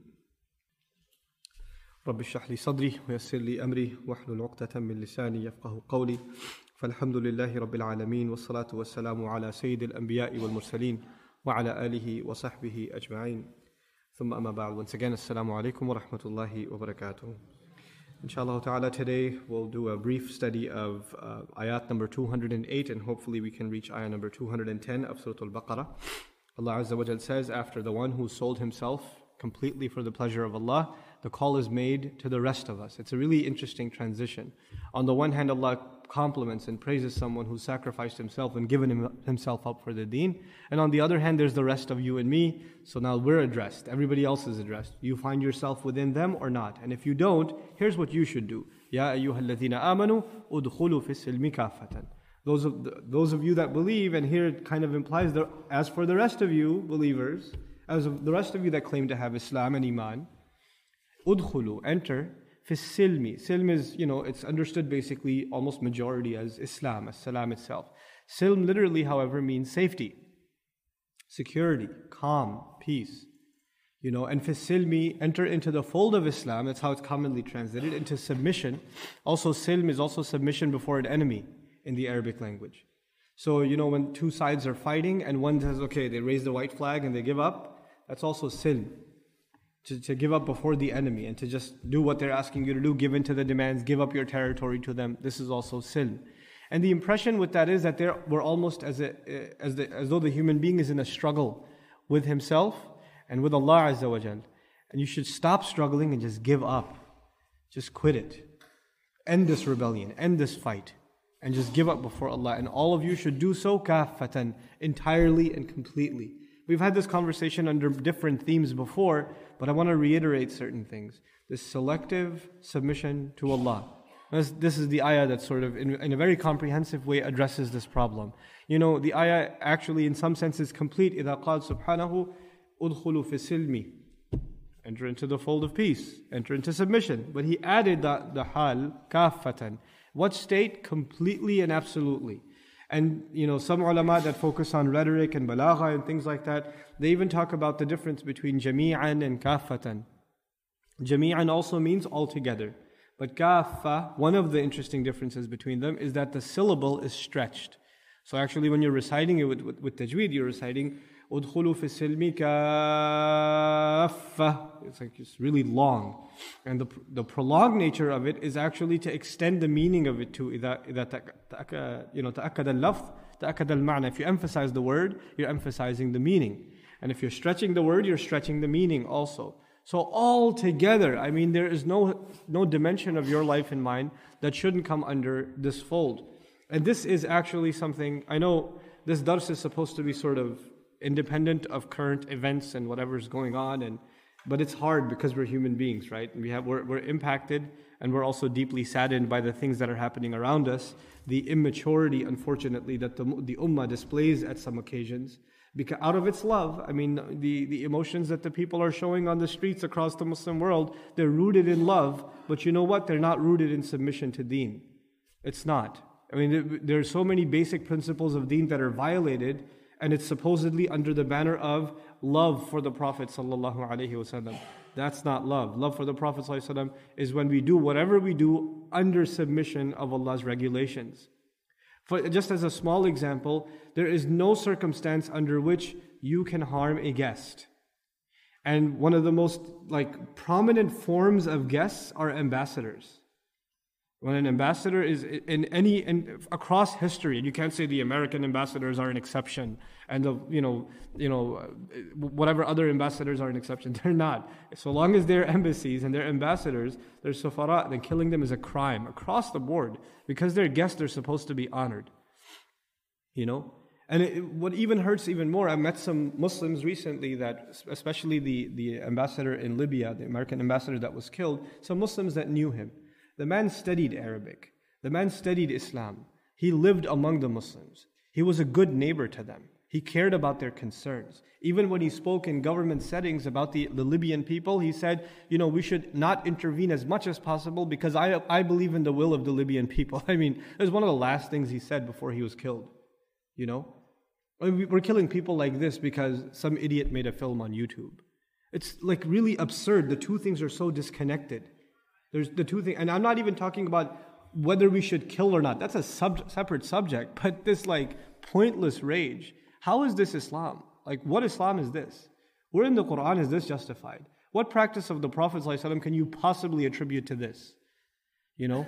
And you know what people like to do? They like to take an isolated, like, ayah, or a hadith of the Prophet ﷺ, or a story from the Sahaba, and make sure that you don't run it by somebody who actually knows their deen. Make sure you don't ask a alim first, because you're the alim at this point. You can just quote a hadith and you're the mufti at this point.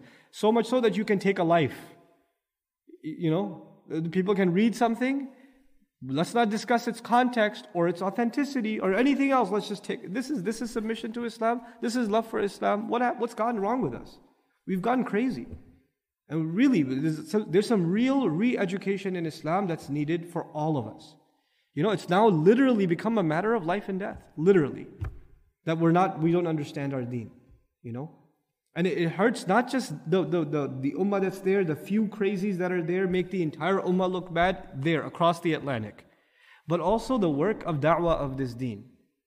One of the obligations you and I have is to share the message of Islam as whatever in whatever capacity we can, with our actions, with our character. An opportunity comes up to talk to your you know coworker a little bit about deen. You'll use the opportunity, you'll bring something up, you'll invite them to a da'wah program or whatever, you know. Or an open house at the masjid, or an interfaith meeting. Well, these things take various forms. But you know what? Now all of those conversations are hijacked by the behavior of Muslims. All of them. And, and again, this is the dars. I don't want to digress too much from the dars, but the last thing I want to tell you, really seriously, that the video had like not even thirty hits before the Muslims picked it up. And please don't come and tell me it's a Jewish conspiracy, or it's an American conspiracy. There's no American conspiracy for a bunch of crazy young people to go outside and yell and scream at the top of their heads. That's all us. Stop living in a fantasy world where they're all conspiring against us, and it's not. It's never our fault. Let's own up to the fact that we're not educated. You know? People, and I, I give khutbah about this. Uh, this is the last comment I'll share with you. We'll go back to the ayah. Inshallah. People ask me, I'll say it bluntly, really, because it, it really hurts me. People say, why do you Muslims react this way? Why are you guys so crazy? Christians don't do this. Jews don't do this. I have two things to say to that. One thing I have to say to that is recently, you guys know that one of the, the, the princess, a uh, member of the royal family in England, her indecent pictures were exposed, and then they were put all over the place. And then after that, they were put all over the place. There are lawsuits going on now, and almost the entire media is against those who posted the pictures. The French should not have done it. It was indecent. They shouldn't have done it, right? And everybody's on the side of the royal family across the media. And right after that, they have a section on the, the, this video and all of that, and they talk about freedom of expression. Wait, wait, wait. Freedom of expression? Just the last clip, you said that French media outlet does not have the freedom of expression. It's indecent. It hurts the royal family. The British people are being insulted. It's not good of you guys to expose the, the royal family in this way. It's not, and I'm, I'm not a proponent of putting the pictures up. But I'm saying you just said that it's not a good thing. It's indecent. But when it comes to something that hurts a fifth of the world's population, not a royal family, not an island on this planet, a fifth of the world's population, you find something offensive and you say, well, what about freedom of speech? Why do you Muslims don't understand the freedom of speech? I don't think you guys understand the freedom of speech either, guys. Because you were just drawing a line between what's decent and indecent. Why don't you, and, and that line is drawn by the family that's serving the lawsuit. Well, here we are, we're offended. You know, there should be something, there should be, I'm saying there is reason for outrage. We shouldn't just sit on our, you know, on our chairs and say, oh, you know, what can we do? That's not what I'm advocating either. We have a right to be offended, absolutely. But it should be channeled, channeled in an educated way. That's one thing I have to say. The second I have to say is, when they say, why are you Muslims so, so crazy? People make fun of Jesus all the time. Christians don't go crazy. Moses, they make cartoons of Moses all the time. You know, the the the, the Christian, the, the, the, the channel, it's really cool actually. The channel that claims to be like true to American values and Christian is Fox, right? Like, like they propose this is a Christian country and we should have, you know, you know, Christmas for a holiday, but we shouldn't have Eid, and they'll have shows on this. And then in the entertainment, they'll play, you know, cartoons like Family Guy and like American Dad. And these shows, what do they do? They make fun of Jesus more than any other. They make fun of God. They depict God in these shows. They depict Musa alayhi salam, Ibrahim alayhi salam. They make cartoons of him. My first question is to the Muslims. Why aren't we offended when Jesus is made fun of? Why aren't we angry when Ibrahim alayhi salam is made fun of? Why aren't we angry when Musa alayhi salam? These are not our prophets? These are not prophets we love alayhi musallatu wasalam? We are really angry when the prophet is made fun of sallallahu alayhi wasallam, but he's not the only one. Allah didn't just honor our prophet alayhi salatu wasalam, He honored all of them. So why this like double standard? Like we love them, but not that much. Not so much to get angry. But we love our prophet really a lot, because you know that's that's out of the question. you know. We so we're selective ourselves. And the second thing is when you're asked, why are you Muslims this crazy? And I'm asking myself. I'm not even waiting to answer non-Muslim. I don't care about answering the non-Muslims right now. We have to have a conversation among ourselves. My answer to this question, Allahu Ta'ala A'lam, is because we are overwhelmingly an uneducated ummah. Overwhelmingly, we are an uneducated ummah. And I'm not talking about college education and high school, which is a problem in, in and of itself. We are uneducated in the fundamentals of our deen. We don't know what it means to behave as a Muslim, how to respond. These are not complex ilmi issues. These are the basics of Islamic ethics and morality and behavior that we're not educated in. We don't know how to respond to this stuff. We don't. And that's why we're just put this, pulled this way and that way and the other way. It's insane. And it, it's it's really a mob. It's a mob. And you know how crazy our ignorance has gotten? The, the, the I know I should stop about this, really. It's supposed to be a dars. But you know how crazy it's gotten? I can't help myself. It's gotten so crazy that the, the ummah has turned into these mobs where the ulama that are sane, that have wisdom, that have something to offer, can't even open their mouth. Because if they do, the mob will kill them. They're ready to pray behind the imam. They're ready to listen to the, the fatwa of the imam when it comes to which day should we celebrate Eid. Or, you know, what, you know how should we make our taraweeh, et cetera, et cetera. They'll listen to him. But if he says, guys, calm down. This is not the way. They'll say, he's a sellout. The Americans are paying a blah, blah, blah. you know, they'll go after him. He can't even open his mouth. So actually, our imams and our scholars are being silenced by this mob. The ignorance is winning. The ignorance is hijacking the people of knowledge. They can't even speak. And if they do, they have to go into hiding because there's a, you know, some group says these guys are, you know, insanity. This is insanity. This has to stop. And these are the ayat, we just think of them. Ya ayyuhal ladhina amanu udkhulu fi silmi kaffa, enter into the fold of Islam entirely and completely. The rhetorical explanation of these ayat is we have to establish the khilafah of Umar bin al-Khattab radiyallahu ta'ala anhu. Yeah, but let's talk about establishing deen in your living room first, buddy. Let's establish a little bit of a deen in, in, you know, in your work life, in your communal life, you know, in whatever, some shred of Islam needs to be there in our in our communities before we can talk about the governance of Islam, you know. And the, the other thing I tell you, in this within, udkhulu fi silmi kaffatan, really, like, it's it's things Muslims should be thinking about. You know, Hindus... In India, there's conflict sometimes between Hindus and Muslims. And sometimes it gets very, very violent, and we know that history, right? And there's mistakes on both sides, but whatever. It, this conflict happens. You know what the Hindus do to really offend the Muslims? You know what they do? They take a pig, they slaughter it, they throw it in front of a masjid. That's what they do. And the Muslims say, astaghfirullah, this is, this is what they've done. They, uh, we should kill all these Hindus, you know, pig in front of the masjid. Do Muslims hate pigs? Did Allah say you have to hate pigs? Is that a fundamental of our religion, that you hate pigs? You know, your kids are watching Charlotte's Web and you're like, astaghfirullah, I think there's a pig cartoon on the T V. Change the channel. What is wrong with you? We can't eat them. They're filthy animals. We should stay away from them. Fine. It's not a fundamental teaching of our religion. But you know what? Because we have made that a big deal, even people who hate us say, well, we don't know much about Muslims, but we do know they hate pigs. That's all they know about you. That's a pretty good big statement about what you and I have been able to display about Islam. You know, the first thing they should know about us is not that we hate pigs, is that we hate injustice. We hate shirk. You know, we hate lying, we hate cheating, we hate stealing. Where did that go? They don't know that about us. All they know is we hate pigs. That's all they know. Isn't that a sad state of affairs? This is this is this is something you and I have to really think, rethink. How are we educating our ummah? How are we educating our? What does it mean to enter into the fold of Islam? Udkhulu fi silmi kafatan. I'm not saying that it's okay to throw pigs in front of the masjid. Please, that's not what I'm saying. But I am saying we have to grow up. The ummah has to grow up. The children. मैं उर्दू में एक बात कहूँ उर्दू में जो बच्चा चिढ़ता ज़्यादा है ना उसको छेड़ा भी ज़्यादा ज़्यादा जाता है फिर. The kid that gets like, teased a lot, like, eh, stop it, stop it.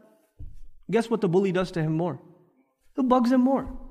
These guys make a stupid film, and we go crazy. We just go nuts. What are we, what are we doing? We're encouraging them to make another one. Hey, let's see what happens next. What else could they do? It was the cartoon, then it was South Park, then it was this, and it, every few, every few months, every year. Something, you can't just, you know, and then we go crazy again, and we go crazy again, and we go crazy again. It's like, it's become a, a thing. It's become a sport. And you know what? We're fueling it, not them. They're not the ones fueling it, we are. We're the ones giving it flame. We're the ones giving it attention. Nobody else. Nobody else. Just, you know, uh, Salman Rushdie, for example, is the old school, right? Salman, the, the original killed this guy because he wrote against the Prophet Sallallahu Alaihi Wasallam. Salman Rushdie's career was built on the hatred of Muslims. The guy made millions because of Muslims. He was a second, he, he still is a second-rate writer. He has no good publications. But the only reason he gained his notoriety is because Muslims hate him. We made his life. We gave him his career. That's what we did. How easily we're toyed with. I was talking to one of my asatida, he, he told me, you know, what it feels like. It's like they're playing, you know, in Spain they have bullfighting. That's what the Muslims, the Muslims are the bull. They just waved the little red flag, we were ready to go. That's what we've turned into. Just reactionary. Don't even have to think. But I love Islam, bro. And then people come and say, well, what do you want us to do? Nothing? We've got to do something. You, sir, do nothing. The guy who says, we got to do something, you need to calm down. You don't know what you're doing. When you're, when you're thinking like this, you're, you've already got a problem. Our deen is one that does not allow us to judge matters by emotion. It does not. Our deen is one that teaches us to calm down, put our emotions in check, and judge matters for what they are, and then take a course of action based on ilm, on basira. We are not a, an impulsive people. And if you are trying to fire people, especially young people up, just fire up their, we got to do something. I don't know what it is, but the least we can do is yell and scream. That's the least we could do. What good will it produce? Please tell me. I don't know, but at least we did something. We, we spoke against the truth. Spoke to who? Yourselves? Spoke to who? Who did you speak the truth to? The street, you just, you know, like, you, they took down some Kentucky Fried Chicken at a McDonald's, right? Probably owned by a Muslim, most likely. He said, ah, this might be a good business idea in the Muslim world. Let's, let me set up shop. Like, this is food of the kuffar, destroy it. Seriously. This is, this is, this is what we've come to. We have to wake up. We as a people have to wake up. What does udkhulu fi silmi kaffa mean? My contention, Allahu Ta'ala, my contention is until we engage in a comprehensive education of the Quran, a comprehensive education of the seerah of the Prophet ﷺ, a comprehensive one, across the board to the ummah, our attitudes will not mature. We will not change. Because the thing that fixes our mentality is our deen. The way to think about things, it comes from our deen. We're not studying our deen in the right way. We're not. And that's what's producing this this inse- this craziness. And the Imam, may Allah Azza wa Jal help us uh, all lift out of this this strange state that we find ourselves in. Anyhow, Allah Azza wa Jal says, "Udkhulu fi silmi kaffa." I'll take five more minutes. وَلَا تَتَّبِعُوا خُطُوَاتِ الشَّيْطَانِ. Don't follow. The, don't end up following the footsteps of shaitan. On the one hand, we are commanded, enter into the fold of Islam, enter into the fold of safety and peace, and stop resisting against Allah entirely. Give your give yourself up. Okay. But then he says, don't follow the footsteps of shaitan. These two things are in con uh, connection with each other. And what they imply is, the shaitan is not going to come to you and say, leave Islam.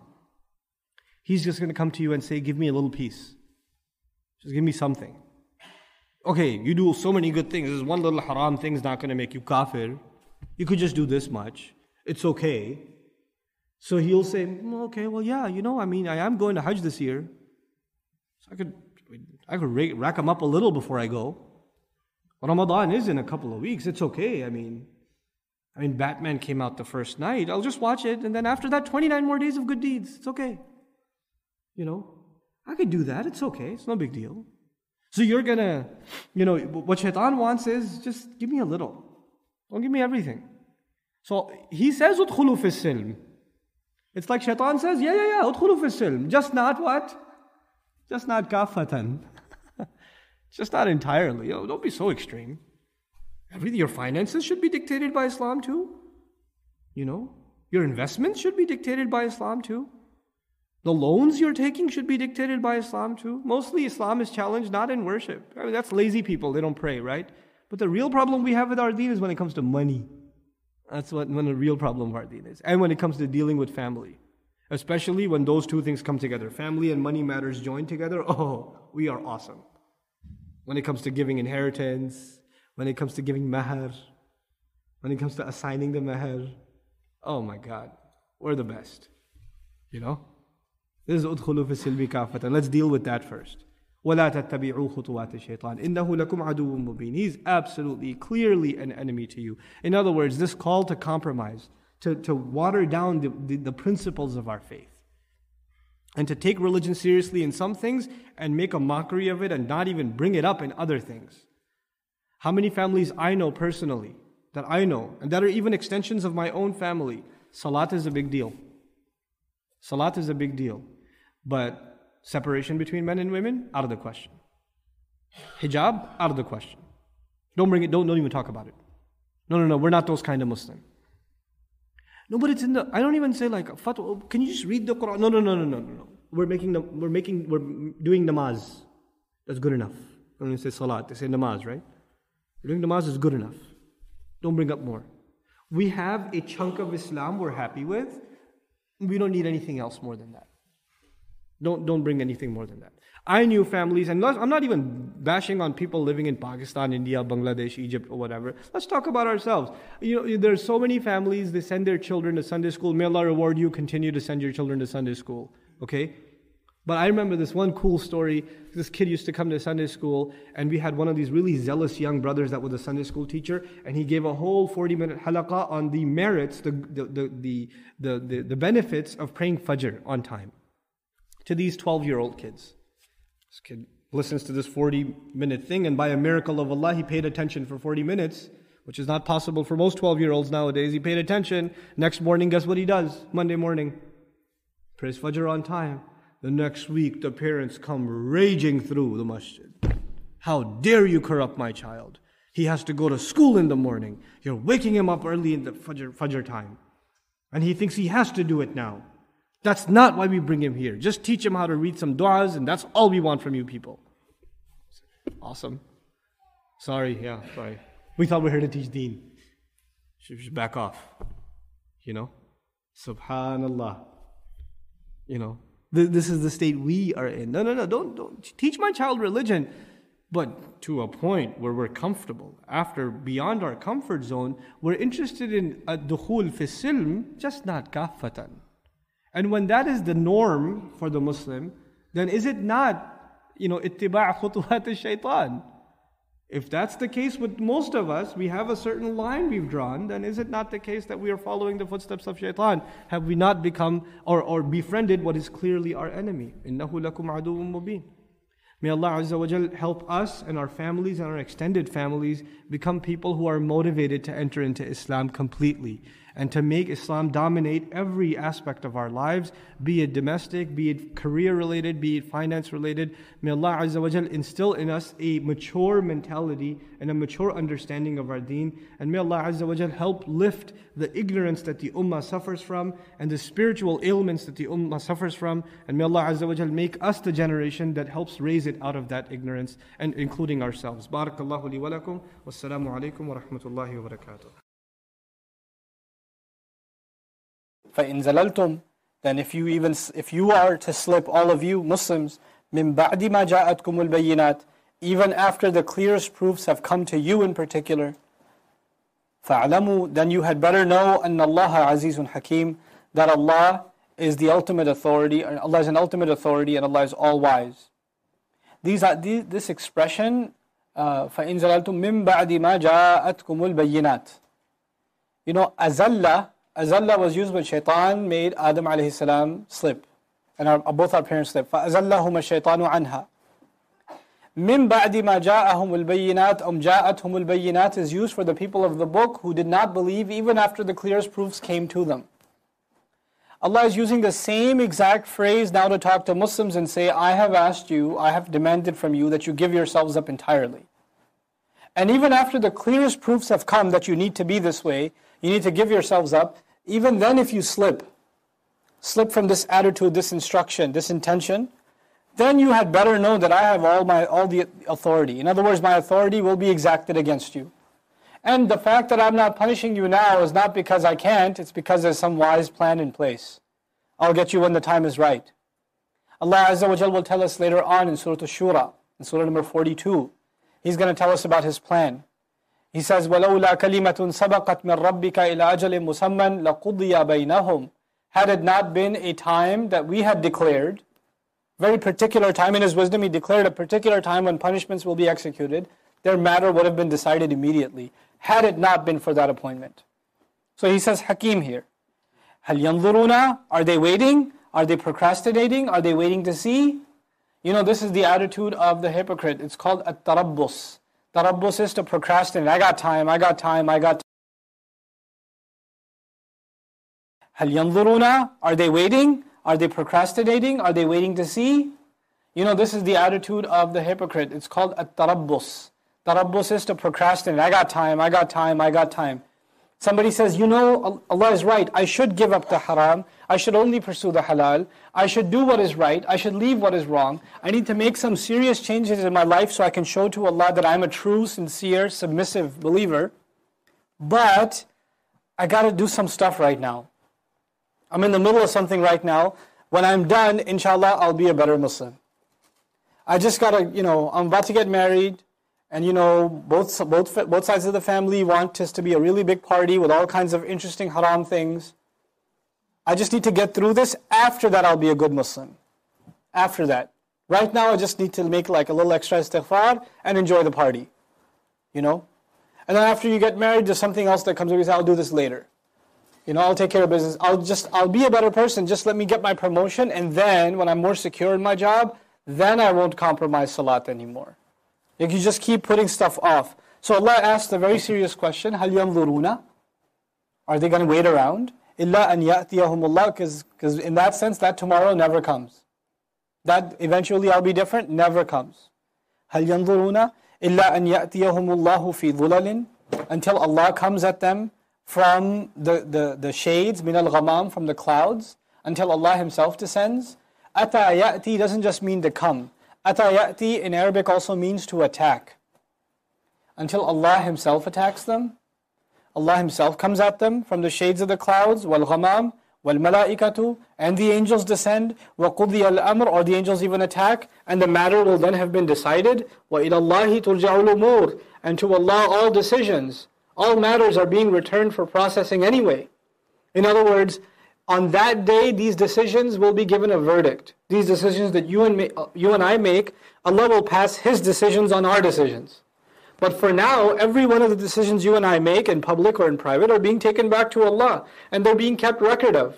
So what are you waiting for? Get your act together now. Sal Bani Israel. Ask the sons of Israel. Allah is saying that rhetoric, rhetorically. In this surah, as He informed us thoroughly about the sons of Israel and how they procrastinated, they didn't get their act together. How many did we give them? How many great numbers of clear miraculous signs we, of all things, we had given to them. وَمَنْ يُبَدِّلْ نِعْمَةَ اللَّهِ. And whoever was to replace, whoever would be one to replace the favor of Allah, the blessing of Allah, مِنْ بَعْدِ مَا جَاءَتْهُ, even after it came to him. What is that blessing of Allah? Revelation. Whoever replaces the revelation of Allah and finds some other priority in their life. That's what this ayah is saying. Replacement isn't that you believe something else. You just prioritize something else. Something else has more immediate concern for you. Revelation and its demands can wait. They could, it, it's not your top priority right now. فَإِنَّ اللَّهَ شَدِيدُ الْعِقَابِ. Then certainly Allah is severe in taking revenge, in, in uh, retribution.